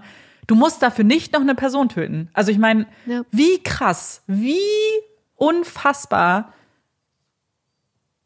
verbrecherisch und ich weiß nicht, mhm. ich, ich muss da so nachdenken, um, also grausam und brutal. Und ich meine, wir wissen ja, was er für Fantasien hatte auch schon. Das hattest du ja schon im, im geskripteten Teil geschildert. Aber das ist so schlimm. Mhm. Weil wenn du wirklich einfach nur die Lorbeeren willst, dann sag doch einfach, ja. die ab die Falschen. Geh hin, red mit denen und sag, ich war's. Ja. Deswegen, das ist halt auch nur so eine Theorie, aber ich hatte mhm. irgendwie so das Gefühl, ich habe eine Doku dazu gesehen, beziehungsweise mehrere offensichtlich. Und in einer Dokumentation wurde auch der Journalist, der ihn damals im Gefängnis ähm, interviewt hat, gefragt. Und der hatte quasi so den einen, diese Vorstellung, dass Stainer halt nach Aufmerksamkeit gestrebt hat, was natürlich allein durch, und dieser Eindruck ist natürlich allein dadurch entstanden, dass Stainer ja unbedingt wollte, dass seine Geschichte verfilmt wird. Ja, dass er gesagt hat, stimmt. hey, Produzenten, Filmemacher, verfilmt meine Geschichte oder schreibt ein Buch über mich. Und dass er das unbedingt haben wollte. Auf der anderen Seite wurde der Mann befragt, also interviewt, der oft im Team der Verteidigung war. Und der hat gesagt, nee, das passt überhaupt nicht. Carrie Stainer wollte immer im Hintergrund sein. Er wollte nie in die Öffentlichkeit. Er hat sich, für ihn war das nichts. Aber ich habe hier das Gefühl, dass die Einschätzung des Journalisten ja. eher zutrifft, wenn man sich zum Beispiel den Brief anguckt, mhm. wenn man sich die zweite Tat anguckt, wenn man sich diese ganzen, dieses ganze Streben zum Beispiel danach, dass er einen Film haben möchte, etc. Das war ja auch das Erste, was er gesagt hat, glaube ich. Ja, ja, das war du, ne? so ein bisschen seine Voraussetzung dafür, ja, dass er das, das Interview halt macht. Und man muss natürlich gucken, und der Mann, der für die Verteidigung da ausgesagt hat und gesagt hat, nee, das war ein Mensch, der ganz ruhig ist, der nie, niemals in Scheinwerferlicht wollte, dass dieser Mensch ja auch eine Glaubwürdigkeit hat. Mhm. Er muss das sagen. Und ich finde, es ist ganz wichtig, auch in solchen Prozessen die Menschlichkeit von Tätern und Täterinnen zu zeigen. Und wenn das dein Job ist, vielleicht kannst du davon dann auch nicht ganz loslassen, auch wenn du ja. gerade fürs Fernsehen ähm, befragt wirst, weil du ja sonst auch deine Glaubwürdigkeit für alle kommenden Prozesse, falls ja. du das noch als Beruf hast, ich weiß es nicht, in Frage stellst. Ja, total. Aber ich hatte das Gefühl, dass es ihm wirklich auch hier um Aufmerksamkeit ging. Dass Aufmerksamkeit oder das Streben nach Aufmerksamkeit das alleinige Motiv ist, halte ich für unwahrscheinlich. Mhm. Ich denke, dass halt, wie gesagt, wir wissen, dass er seit der Kindheit angeblich mhm. so massive Fantasien hat. Wir wissen, dass er ganz, ganz viele psychische Probleme hat. Also da gab es ganz viel. Der Punkt, worum es sich ja dann gedreht hat, war die Frage der Insanity. Das wurde wohl auch unter anderem vorgebracht, um halt die Todesstrafe oder eine Möglichkeit zu haben, vielleicht die Todesstrafe zu umgehen was am Ende ja nicht funktioniert hat. Und in Kalifornien gilt für die Insanity, das wissen wir, die sogenannte M. Narton Rule. Das heißt, eine Person ist insane, wenn der oder die Täterin quasi zum Tatzeitpunkt nicht die kriminelle Natur der Handlung erkennen konnte oder wenn der oder die Täterin zum Tatzeitpunkt richtig und falsch, also moralisches richtig und falsch nicht voneinander unterscheiden konnte. Und ich glaube, hier haben sie nie eine Chance gehabt. Mhm. Ich glaube, sie hatten die Chance, vielleicht aufzuzeigen, dass hier ein Mann ist, der eine ganz krasse Geschichte hat, ja. der ganz viel auch Traumata durchlebt hat, der ganz viele psychische Probleme hat, der Hilfe hätte bekommen müssen und nie Hilfe bekommen hat. Aber gerade weil er so planvoll vorgegangen ist, mhm weil er sich so viel Mühe gegeben hat, seine Spuren zu verwischen, weil er auch, glaube ich, so viel bewusst gelogen hat, etc. Wie du schon sagst, es ist, glaube ich, super schwierig, da für überhaupt ja eine Argumentationsgrundlage zu finden. Aber ich gerade bei dem Fall gegen die drei noch ja. weniger, weil das sind, da müssen wir ja schon von Straftaten unterschiedliche mhm. Delikte sprechen. Das heißt, er ja. müsste ja sowohl bei der sexualisierten Gewalt nicht mhm. verstanden haben, was richtig und falsch ist, als dann auch beim Mord, als dann auch beim Verbre ja. Verbrennen von allem, also der Leichenschändung, mhm. das alles. Also da müsste man das ja auf mehrere Delikte auch irgendwie ausweiten können. Und das ist und er war so planvoll vorgegangen, dieses, mhm er hat so getan, als ob es ein Raubüberfall ist. Er hat die Frauen voneinander getrennt. So, er ja. ist super präzise vorgegangen.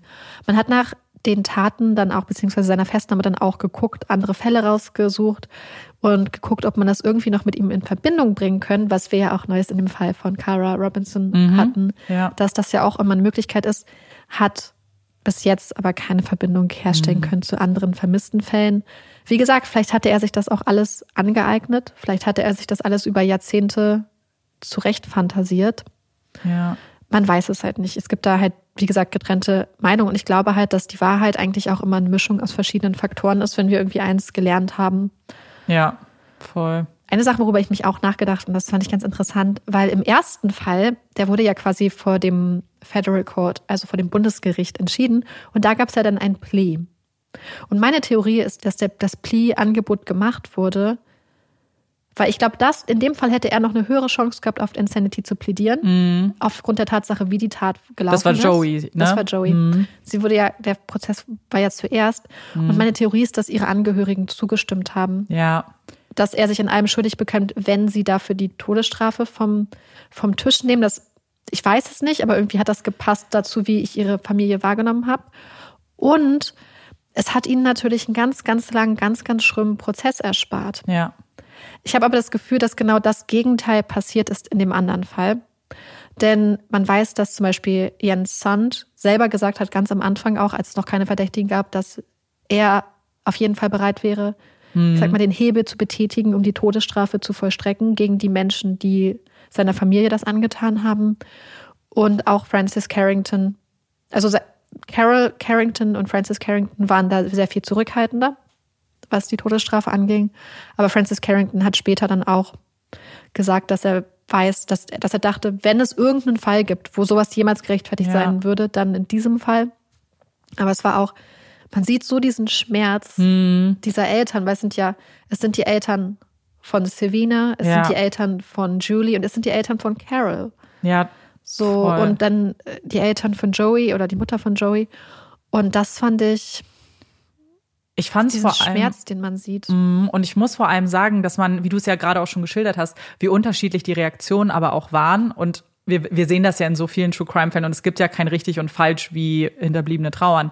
Aber was ich so interessant fand, ist, dass sie nach dem ersten Prozess, als er so sich entschuldigt hat und das alles, weil meine Reaktion ehrlich gesagt war so, ich kaufe ihm gar nichts ab, ehrlich gesagt. Und dass ja. sie aber sofort gesagt hat, ja, nehme ich an. Ja. Das spricht natürlich auch für das, was du gesagt hast, dass sie vielleicht auch ich, daran geglaubt hat, dass er bereut ja. irgendwie. Ich, ich, ich glaube, was die Situation war, es war ja schon sicher, zu was er verurteilt wird. Ja. Das heißt, seine Erklärung hat keinerlei Einfluss auf das ja, Strafmaß total. gehabt. Und dann hatte er quasi diese vorbereitete Erklärung irgendwie abgelesen und sich dann spontan wohl an sie hm. gewandt und wohl mit stockender Stimme das dann so gesagt.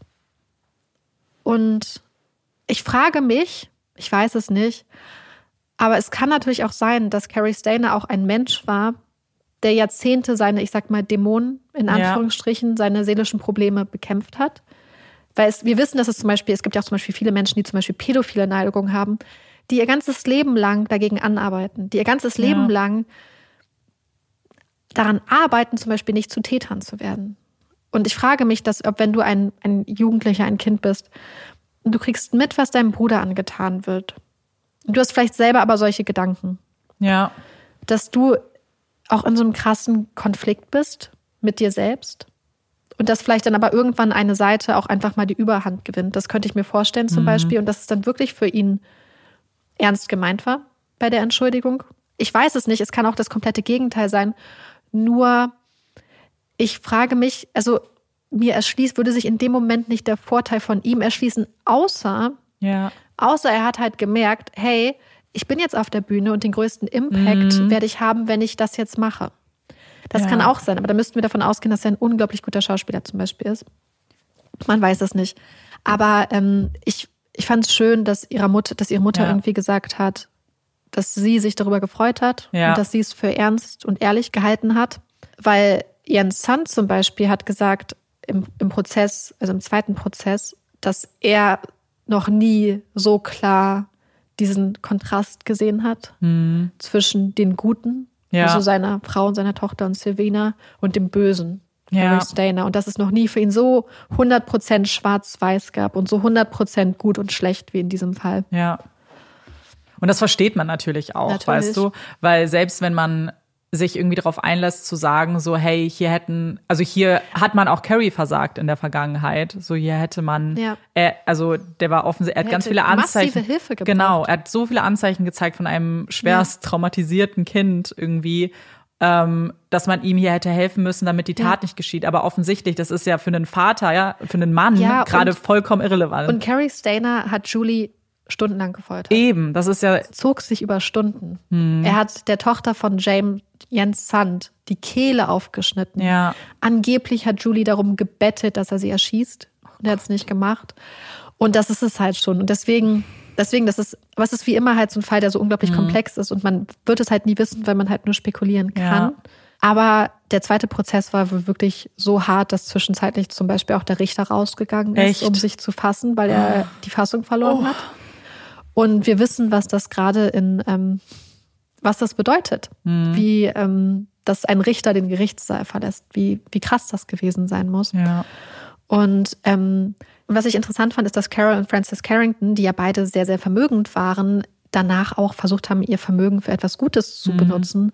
Und zwar haben sie angefangen mit einer Foundation, die es mittlerweile aber nicht gibt, die 2009 aufgelöst wurde, Geld für Belohnung zur Verfügung zu stellen. Ja, das, das heißt, cool. wenn es Familien gab, die quasi nicht das Privileg hatten, wie sie, so viel Geld für eine Belohnung zur Verfügung mhm. zu stellen, dann haben sie den Menschen Geld gegeben und haben über die Jahre ganz, ganz viel Geld für Belohnungen in Aussicht gestellt. Ja. Wurde natürlich nicht immer alles bezahlt, weil es manchmal keine Hinweise ja. gibt. Aber allein die Tatsache, dass zum Beispiel hohe Belohnungsbeträge versprochen werden, hat dazu ge dafür gesorgt, dass in vielen Fällen Kinder von Menschen gefunden wurden oder zumindest auch Überlebende Antworten gefunden haben ja. und vielleicht irgendwie so einen Abschluss finden konnten. Manchmal reicht sowas ja auch, um nur mehr Aufmerksamkeit ja. äh, auf einen Fall zu lenken, wenn man hört, dass eine hohe Belohnung da ist. Die muss ja. zwangsläufig gar nicht ausgezahlt werden, aber nur, dass noch mal mehr Leute äh, darüber nachdenken, ihre auch, wie du sagst, so Augen offen halten. Ähm, das finde ich eine sehr schöne Sache. Und das fand ich auch total gut, denn es gab ja verschiedene Memorials für Julie, Silvina und Carol Son. Und es gab auch zum Beispiel einen March für mhm. die drei, wo auch andere Angehörige von vermissten Menschen aufgetreten sind, die auch daran erinnert haben, dass in, der, in Modesto, in Merced und überall auch andere Menschen zu dem Zeitpunkt vermisst wurden. Ja. Menschen, wo die Angehörigen teilweise seit 10, 20 Jahren auch auf Antworten gewartet haben und immer noch keine Antworten haben. Und ich glaube, dass der Fall tatsächlich auch ganz, ganz krass ähm, dieses sogenannte Missing White Women Syndrome mhm ähm, zeigt. Es ist natürlich einmal diese Tatsache, dass es hier um den Yosemite National Park geht, so quasi das Heiligtum Kaliforniens. Aber es sind auch drei Frauen, zwei hübsche Teenager-Mädchen aus sehr, sehr wohlhabenden Familien. Die Carringtons waren unglaublich wohlhabend und auch Silvinas Familie war sehr, sehr, sehr, sehr wohlhabend. Und dann ist es, glaube ich, so diese Sache, ich glaube, dass immer grundsätzlich so dieses ah, hübsche mhm. Frauen, die lächeln, Cheerleading etc., ja. die, die dieses Strahlen haben und äh, dann mit einer hohen Belohnung, dass das halt sehr viel Aufmerksamkeit auf sich zieht, halt anders als andere Fälle, die auch einen örtlichen Zusammenhang ja. haben, die aber nur einen Bruchteil ja. der, der Aufmerksamkeit leider bekommen haben. Und umso wichtiger dann halt auch die Arbeit von Carol ja. Francis, dass sie gesagt haben, hey, wir helfen den Leuten, die nicht diese Möglichkeiten haben, Aufmerksamkeit auf ihre Fälle zu ziehen. Und Carol hat auch, also ich habe das Gefühl, dass sie eine ganz beeindruckende Frau ist. Sie hat zum Beispiel auch ganz schnell den Kontakt zu Joeys Mutter gesucht und war da ganz mhm. viel, hat sich ganz viel ausgetauscht mit Leslie. Hat auch, ja, wie gesagt, Silvina begleitet nach Argentinien, war bei ihrer Beerdigung dabei, stand an der Seite ihrer Mutter.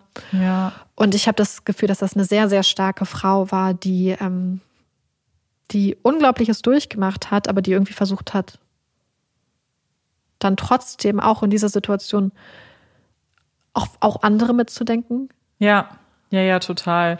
Und das ist ja auch irgendwie etwas, was wir auch immer wieder sehen und was, glaube ich, Leuten auch oft durch so eine Zeit auch helfen kann, weil man das Gefühl hat, man tut A was Gutes, aber kann vielleicht auch mhm. Kontrolle zurückholen irgendwie ja. und eine Macht, die man, Macht in Anführungszeichen, aber so die Handlung über etwas, was du nicht hättest, was, was einfach ja. für deinen Fall jetzt schon verloren ist, aber vielleicht bei anderen noch dann den Unterschied machen kann. Ja.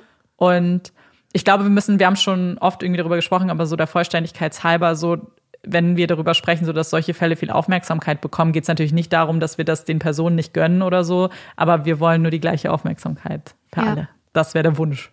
Ja, also es wäre halt wichtig, dass halt Fälle unabhängig genau. von Hautfarbe, unabhängig ja. von Vermögen, von Familien, genau. unabhängig von Geschlecht ähm, oder Gender Identity die gleiche Aufmerksamkeit ja, kriegen. Ja, voll. Und dass die auch ein Gesicht bekommen irgendwie, weil ich finde, das ja. hast du bei dem Fall halt so krass gemacht und ich finde das auch super gut, weil man hat so irgendwie das Gefühl gehabt, so man kannte sie irgendwie mhm. auch und wusste so um ihre kleinen Hobbys und was sie gern gemocht haben und was ihre Wünsche waren und wenn man so etwas sagt, dann macht es die Person irgendwie lebhafter und mhm. mehr als einfach nur Opfer von Person XY. Ja. Und was es auch bei mir gemacht hat, und ich bin sicher, da geht es euch nicht anders, bei dem Fall, aber auch bei vielen anderen, ist so, man war wirklich traurig irgendwie am Ende. Man kannte keine dieser jungen Frauen, aber man war einfach traurig, dass sie ihrem Leben nachgegangen sind, Spaß hatten, irgendwie unterwegs waren, sich Träume erfüllt haben und dass dann ein Mann entschieden hat, nee, ich, ich töte sie nicht nur, sondern ich bereite ihnen die schlimmsten Stunden ihres Lebens. Ja. Und dass so tolle Menschen dann mhm. nicht mehr am Leben sind, deswegen. Ja.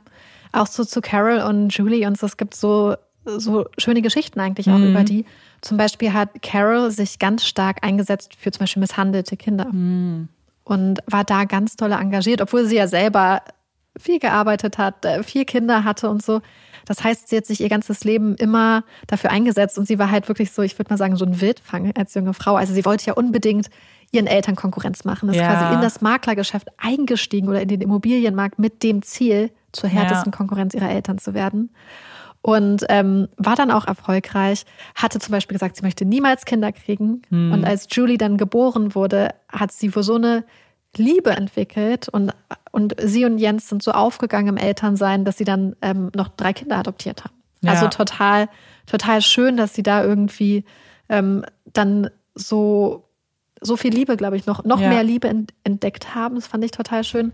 Und gerade durch, durch Adoption auch. Ich finde gerade, wir wissen in den USA das Foster Care System auch wirklich ja. sehr, also sind zu viele Kinder im Foster Care System. Das ist ja dann auch noch mal was, was ich auch total ja. schön finde, weil ich glaube, manchmal wird das auch vergessen, so als Option und dass sie die Liebe hatte und dachte, mhm. ich gebe das an Kinder, die vielleicht das sonst nie gespürt hätten. Ja, sie holen sich halt so viel Liebe auch ins Haus. Genau. Das ist, glaube ich, das Schöne. Und äh, Julie hat zum Beispiel, ihr Papa hat später so ein Scrapbook entdeckt, was sie hatte, also wie so, so ein Buch, wo man einfach alles Mögliche ja. reinklebt und hat dann auch zum Beispiel entdeckt, und das wusste er gar nicht, dass seine Tochter sich zum Beispiel auch gegen Gewalt eingesetzt hat. Ja. Weil es wohl einen Fall gab ähm, in Eureka, ähm, wo, ich weiß nicht mehr, was gemacht wurde, wo auch eine junge Frau Opfer eines Verbrechens wurde. Und das heißt, sie hat sich dann auch dafür eingesetzt, ist quasi total nach ihrer Mutter gekommen mhm.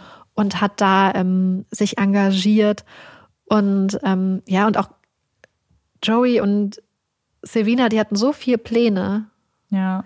Und hatten, ich glaube, die hatten die Welt einfach total krass verändern können oder haben die Welt auch schon so verändert, wie, mhm. wie sie es gemacht haben. Und ich glaube, es ist einfach total wichtig, daran dann zu erinnern, ja und sich das dann als Vorbild genommen. Weil, weil Joey wollte ja zum Beispiel ein Vorbild sein. Sie hat gedacht, mhm. okay, ich bin nicht immer mutig, ich bin nicht immer stark, ich bin nicht immer unabhängig, aber ich möchte stark, mutig und unabhängig sein, damit ich diesen Mädchen ein Vorbild sein kann. Ja. Und ich glaube ganz ehrlich, dass man sich da, oder dass sich alle daran ein Vorbild nehmen können. So Voll. dieses, ach, ich gehe mal aus meiner Comfortzone raus. Ich traue mich ein bisschen, ein bisschen mehr, ein bisschen hier noch was zu machen. Ähm, ich glaube, das ist irgendwie voll die gute Erinnerung, weil das ist dann auch das, was ihre Mutter gesagt hat, dass ja dass Joey in diesen 26 Jahren so viel gelebt hat, wie andere in einem ganzen Jahr Leben von vielleicht 80 Jahren oder 90 ja. Jahren nicht können. Weil das ist auch so ein großer Teil von True Crime, so dass man so offensichtlich lernt man was über Verbrechen und Hintergründe und Täter und Täterinnen, aber man lernt auch Menschen kennen und ihre ja. Geschichten und ihre von die einen selber total motivieren können, ohne sie gekannt zu haben, so wie du gerade ja. sagst, so jemand, der irgendwie so viel Ambition zum Beispiel hatte oder gewisse, auch, auch wie du gesagt hast, nicht immer mutig war und nicht immer alles, das, naja, das sind, die meisten Menschen haben ja. so viele Schwächen und trotzdem aber das zu überwinden und in ja. seiner eigenen Art und Weise dafür irgendwie eine Lösung so, also eine Möglichkeit zu finden, das umzusetzen, ja. ist halt was, es sind halt so Lebensgeschichten einfach, über die man auch Das sagen wir auch immer, wenn wir gefragt mhm. werden, was an True Crime fasziniert. Ja. Und ich glaube, es sind die Geschichten, warum werden Menschen zu Tätern und ja. was für Menschen werden zu Tätern und was sind die Lebensgeschichten der Menschen. Aber es sind halt auch die Geschichten von Menschen wie Carol, ja. wie Julie, wie Silvina, wie Joey. Die Geschichten ihrer Angehörigen, mhm. die halt irgendwie einem einfach noch so viel von der Welt zeigen und ähm, ja, die man einfach auch nicht vergessen sollte. Gerade bei einem Fall, finde ich, der so viel Medienecho bekommen hat, der so mhm. bekannt ist ähm, dass man da die anderen Namen, die weniger berühmt sind, die mit dem Fall zusammenhängen, auch ja. nicht vergisst. Ja. Danke, dass du uns den Fall mitgebracht hast. Und damit wir aber vielleicht ein kleines bisschen aufatmen können, kommt hier unsere Puppy Break. Yay! Meine Puppy Break ist inspiriert von einem Telefonanruf beziehungsweise einem Telefongespräch, das ich heute Morgen mit einer Freundin geführt habe. Also alle Credits gehen an Walla, liebe Grüße.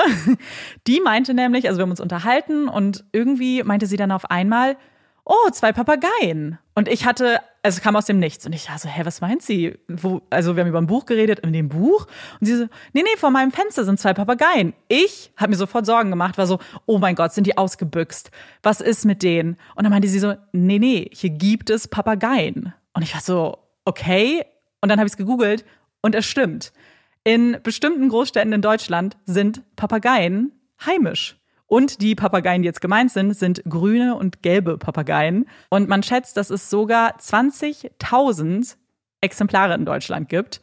Und vor allem in Großstädten, weil es in Großstädten wärmer ist. Äh, wo man sie auf jeden Fall schon beobachten konnte, ist in Düsseldorf, Stuttgart oder Heidelberg. Und ich habe davon noch gar nichts gehört und deswegen habe ich mich ein bisschen belesen und wollte natürlich wissen, wann sind die Papageien nach Deutschland gekommen.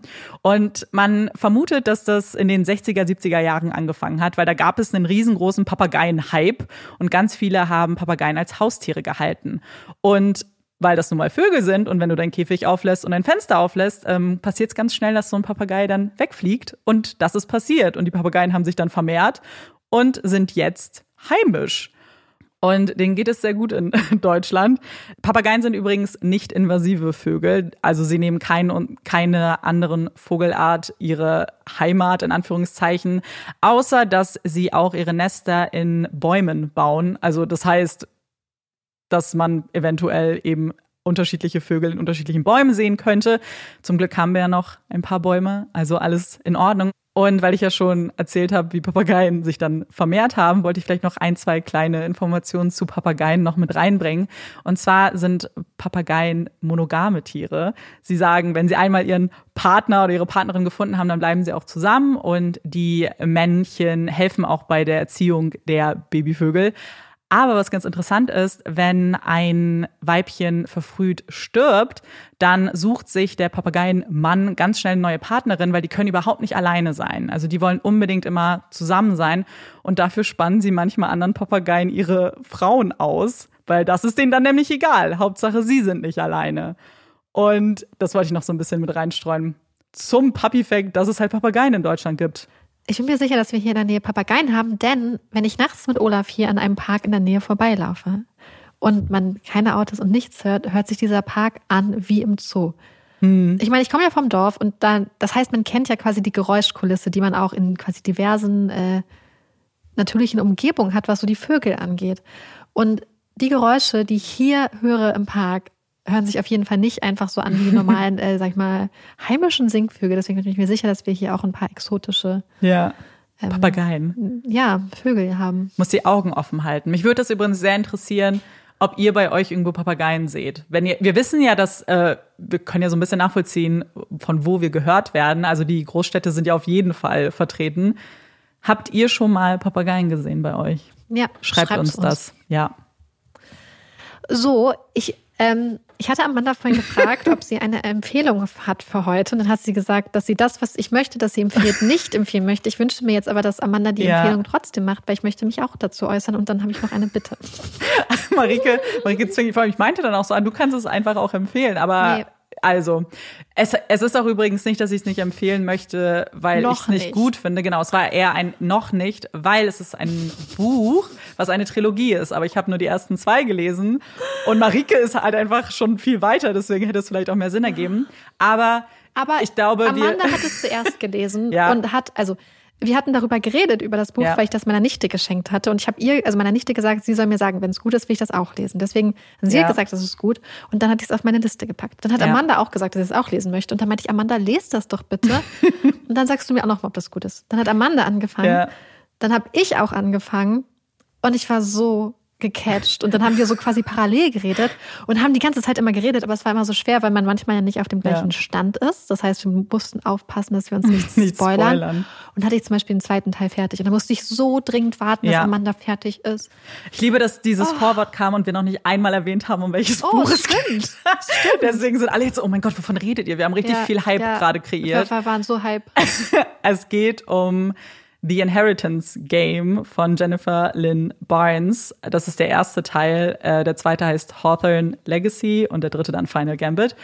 Und es ist eine Buchtrilogie, beziehungsweise eben ähm, eine Geschichte, von der ich schon ganz viel gehört habe. Ich glaube, die haben schon super viele gelesen und ich aber noch nicht. Und dann war ich eines Tages brauchte ich irgendwas Leichtes und wollte nicht nachdenken ja. und habe dazu gegriffen, wusste, dass Marike und ich schon darüber geredet haben, ob wir die nicht mal lesen wollen.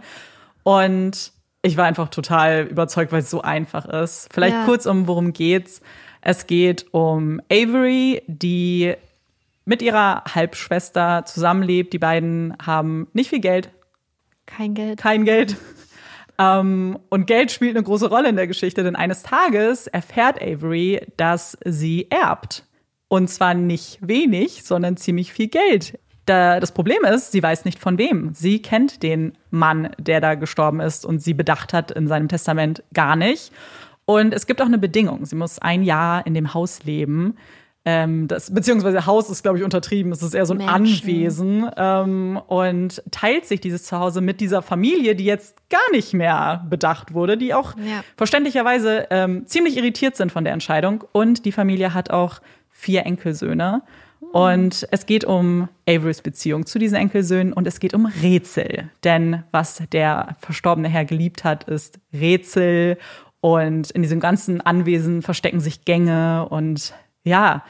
Es ist sehr, sehr, sehr, sehr gut. Ja, es ist einfach spannend. Es ist, ähm, man fliegt komplett durch mhm. und die Charaktere sind total liebevoll geschrieben und irgendwie ganz ja. unterschiedlich alle. Und man, ich glaube, jeder findet auch so einen eigenen Liebling auch so ein das bisschen. War nämlich, das ist nämlich die eine Sache, die ich fragen möchte. Ja. An alle, die das jetzt schon gelesen haben, ja. welches Team seid ihr denn? Hashtag Team Grayson, Team Jameson, Team Nash, ja. Team Sander. Oder vielleicht, ich, hab, ich glaube, ich bin mir sicher, dass Thea, also Thea, ah, Thea auch einige, einige Echt? Fans hat. Bin ich mir total sicher. Das würde mich ja interessieren. Bin ich mir sicher, dass es auch einige gibt. Oder vielleicht gibt es sogar Team Avery. Jetzt frage ich mich, gibt es Leute, die Ach, auch. Team, die einfach sagen nur Avery. Nee, auch, ob, ob es auch grundsätzlich Leute gibt, weil ich habe das Gefühl, dass mir das nie passiert, aber dass man auch die Hauptperson so toll findet. Mhm, habe ich selten. Ja. Eigentlich immer die Nebencharaktere. Aber deswegen äh, frage ich mich, oder Team Rebecca Max. Ich schwöre dir, es gibt Team ah, Max. Team Max, ja. Team Max. Ja. Ähm, deswegen würde uns das richtig interessieren, weil wir da einige Stunden drüber äh, diskutiert haben mm. und sehr unterschiedliche Meinungen haben. Also nicht mal sehr unter, ja schon, also. Äh, doch, wir hatten, wir hatten ziemlich unterschiedliche ja, Meinungen. Ähm, Die Sache ist, ähm, es verändert sich ja auch mit der Zeit, ja, muss man ganz kurz sagen. Also wenn ihr uns schreibt, welches Team ihr seid, dann gern auch nach welchem Buch. Weil ja. ich glaube, man könnte es halt auch unterschiedlich machen, je nachdem, wie weit man ist. Safe. Und Weil, man kann auch, ja. äh, also ich habe zum Beispiel, ähm, ich hatte, ich habe so einen Main Favorite mhm. und dann noch in einer Frage zwischen zwei Charaktern hatte ich dann mhm. auch so ein Favorite. Ja. Hat sich aber auch alles geändert. Deswegen haben wir sehr viel darüber diskutiert. Ja. Deswegen alle, die die Inheritance Games gelesen haben, bitte, bitte, bitte, bitte schreibt uns, welches ja. Team ihr seid. Und genau, ähm, ich habe aber den dritten jetzt noch nicht gelesen. Ich habe den schon zu Hause, aber Marike und ich haben schon, worüber wir auch lange geredet haben, war, was lesen wir dann danach? Weil wir haben jetzt schon die Angst, uns halt verabschieden zu müssen von dieser ganzen Familie und von allen. Und die, in dieses Loch zu fallen, was sicherlich viele kennen, dass man dann so so trauert auch ein bisschen, ja. Charaktere betrauert, über die man nicht mehr lesen wird. Ähm, beziehungsweise wissen wir ja, dass noch ein Buch rauskommt über die Brüder. Ja, im Sommer. Im Sommer diesen Jahres. Und aber trotzdem, es ist nicht mehr, es ist natürlich nicht mehr die, die gleiche Storyline. Und deswegen, das ist nämlich meine Bitte. Mhm. Wenn ihr eine gute Empfehlung habt, die so ähnlich ist, dann schreibt die mal, beziehungsweise schreibt mal am Mann von Jennifer Lynn Barnes, ob die anderen Bücher auch so gut sind. Mhm. Ähm, äh, kurze Erinnerung, äh, Truly Devious, was immer im Zusammenhang genannt wird, haben wir schon empfohlen. Ja. Und auch A Good Girl's Guide to Murder haben wir auch schon empfohlen. Ja. Deswegen. Ähm, und One of Us is Lying haben wir theoretisch da, also ich habe es schon da, das erste ja. Buch. Wenn ihr sagt, ja, das. Dann können wir sofort starten. Dann können wir sofort starten. Ey, ich, ich finde das so spannend, ja. weil ich es mich wirklich, ich will es unbedingt wissen, weil diese Reihe hat so viel Spaß gemacht. Mhm. Und ich habe noch, ich, ich, hatte noch kurz Zeit, bevor Amanda gekommen ist.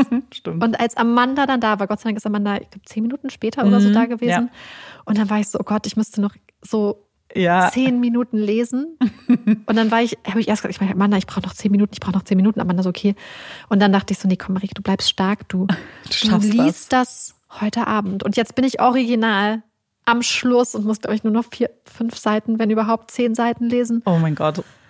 Ah, Und dann ist es vorbei. Das ist ja. dann halt immer so treu, deswegen warte ich noch ein bisschen. Marika hat schon gesagt, ich darf nicht zu lange warten mit ja. dem dritten. Ist ja auch richtig, ich will es ja auch dann lesen, weil ich will ja nicht die Hälfte wieder vergessen, was passiert ist. Ja. Aber gerade ganz kurz muss ich noch mir mehr Zeit lassen. Wobei ich bin ja auch nicht so eine, ich, also, wobei, ich habe die, also den schon sehr schnell. Ich wollte, also ich lese nicht sehr schnell, aber ich habe einfach zügig. auch, ja, ich glaube, normal schnell ist es. Weil ich finde, du liest immer sehr viel schneller, wie du schnell mir du mir mal erzählst, dass du schon fertig bist. Ich war so. Das ist einfach nur, wenn ich in den, in den Modus gerate. wenn du reingezogen wirst. Nee, wirklich, wenn ich mich darauf konzentrieren kann mhm. und die also ein bisschen, wobei bei diesen Büchern, ich habe gelesen, wenn ich ja. gekocht habe, manchmal zwischendurch. Echt? Ja, ja. Ah, weil ich ja gar keine Zeit hatte, weil ich ja den Fall machen ja. musste. Das heißt, ich habe original Einmal habe ich extra eine Gesichtsmaske aufgetragen, nur damit ich einen Grund hatte, Kurz. im Badezimmer zu sitzen, ohne irgendwas zu machen und ein Buch zu lesen. Weil ich eigentlich keine Zeit hatte, weil ich am Fall hätte arbeiten müssen. Ja, das hat Marike ganz oft erzählt. So, ich würde jetzt viel lieber lesen. Ja. Das verstehe ich auch. Ja, ja. ich habe den Fall äh, so ein bisschen. Ich hätte mir, ich hätte mir einen anderen Fall aussuchen sollen für die Woche, wo ich Inheritance Games. Ja, lese. aber das wusstest du, glaube ich, nicht, oder? Ich, glaub, nee, ich habe es ganz unterschätzt. Ja, deswegen, wir sind sehr gespannt. Ja. Ich ob ihr es schon gelesen habt. Ich weiß, dass letztens jemand kommentiert hat, dass wir nicht noch mehr Bücher empfehlen sollen, weil schon so Ach, viel auf schön. ihrem Haufen liegen und so. Ich kenne das Gefühl so doll, weil jedes Mal, wenn ich, wenn mir Bücher empfohlen werden und ich das irgendwie mitkriege, dann kaufe ich die und habe jetzt auch so einen riesen Stapel an nicht gelesenen Büchern und denke mir so, ja, aber ist okay. Ist, glaube ich, auch okay. Also ich ja. habe ja die Theorie, dass Bücher einen immer dann finden, wenn man sie braucht. Ja. Und dass man manchmal hat man so ein Buch irgendwie so fünf Jahre im Regal mhm. und denkt, uch, und dann ist auf einmal der Moment und du nimmst das Buch aus dem Regal und du denkst oh mein Gott, ich hätte gerade kein besseres Buch greifen können. Dieses Buch ja. passt gerade perfekt zu dem, wo ich gerade, in welcher Krise ich bin ja. oder worüber ich mir gerade Gedanken mache. Deswegen habe ich Amanda auch immer gesagt, weil mhm. ich bin bei anderen Sachen, wenn Amanda mir sagt, ey Marike, halt mich davon ab, dass ich mir noch das und das kaufe, kann ich das tun. Ja. Aber nicht bei Büchern, weil ich wirklich der Meinung wirklich bin, gesagt. dass Bücher, manchmal kauft man sie, aber man kann sie ja immer noch lesen. Sie werden ja jetzt nicht schlecht. Ja, ja, ja, ja, genau. Und es ist, ähm, ich sollte irgendwann schon auch aufhören, weil sonst lese ich nicht, schaffe ich das sonst nicht alles. Wohnung, also ich musste ja auch zum Beispiel, ich habe ja hier, ich habe letzten Sommer habe ich drei große Boxen Bücher zum Beispiel verschenkt. Ja, das ist ja auch. Weil es einfach viel zu viel war. Mhm. Und es ist schon, ich habe schon so oft Bücher einfach verschenkt, weil ich einfach keinen Platz habe. Jetzt ja. lese ich halt oft auf dem E-Reader. Was natürlich dann das platzsparender ist und auch irgendwie dann ja ganz gut ist. Ja. Ja, sehr gespannt. Ähm, hoffentlich könnt ihr uns so den ultimativen Tipp geben, was wir jetzt dann lesen können. Ich bin so gespannt. Ich brauche unbedingt den ultimativen Tipp. Wirklich, ja. wirklich, Leute. Wirklich. Ah. das ist echt das schlimmste Gefühl. Das ist wirklich, ja. ich kenne das richtig doll, weil ich war jetzt, als wir dann darüber geredet haben, so, und wir haben ja schon so gegoogelt dann auch, Marika hat mir so einen Link geschickt ja. zu zehn Bücher, die irgendwie so ähnlich sein sollen. Und war ich so, ich war schon richtig traurig. Und ich wusste, ich habe ja noch ein Buch. Aber es ist ja. trotzdem, ich glaube, das letzte in der Trilogie anzufangen, ist immer so wirklich, oh. Ja. Ist ein Abschied. Ja. Ja, und Amanda und ich müssen jetzt auch äh, gleich. Hast, hast du keinen Hot Take? Ja, wir müssen jetzt mal einen Hot Take machen. Wir haben wirklich lange keine Hot Takes gemacht. Ich habe neulich ich, überlegt, aber ich habe nichts. Ich werde jetzt was sagen, von dem ich glaub, weiß, dass es ein Hot Take für viele ist, aber ich weiß auch, dass du mir zustimmen wirst, weil wir schon ganz oft darüber geredet haben. Und zwar kann ich zum Frühstück alles essen. Ich auch. Ich habe keine Frühstücksmahlzeiten, Anführungszeichen, also wie Porridge oder Müsli und so weiter, so das klassische Brötchen, Brot. Könntest du Porridge essen? Because, das, das stimmt. Du hast recht. Absolut recht. Das hat Hafer. weniger damit zu tun, dass es eine Frühstücksmahlzeit ist.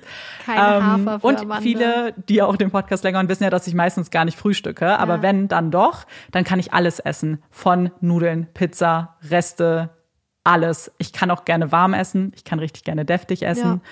Und liebe es sogar, wenn man manchmal ähm, verreist ist, so in der Vergangenheit zum Beispiel, ich werde es nie vergessen, gerade im asiatischen Raum wird ja ganz oft so Nudeln morgens schon serviert, was ich ja liebe. Und in einem Hotel, in dem wir mal waren für die Arbeit, gab es halt morgens auch schon Sushi-Buffet und so Udon-Nudelsuppen und so weiter. Das war in Kuala Lumpur. Und wir waren, glaube ich, von dem ganzen Team vielleicht drei Leute, die das schon gemacht haben. Und alle anderen fanden das total schlimm, dass wir das schon morgens essen konnten, unsere mhm. Nudelsuppe.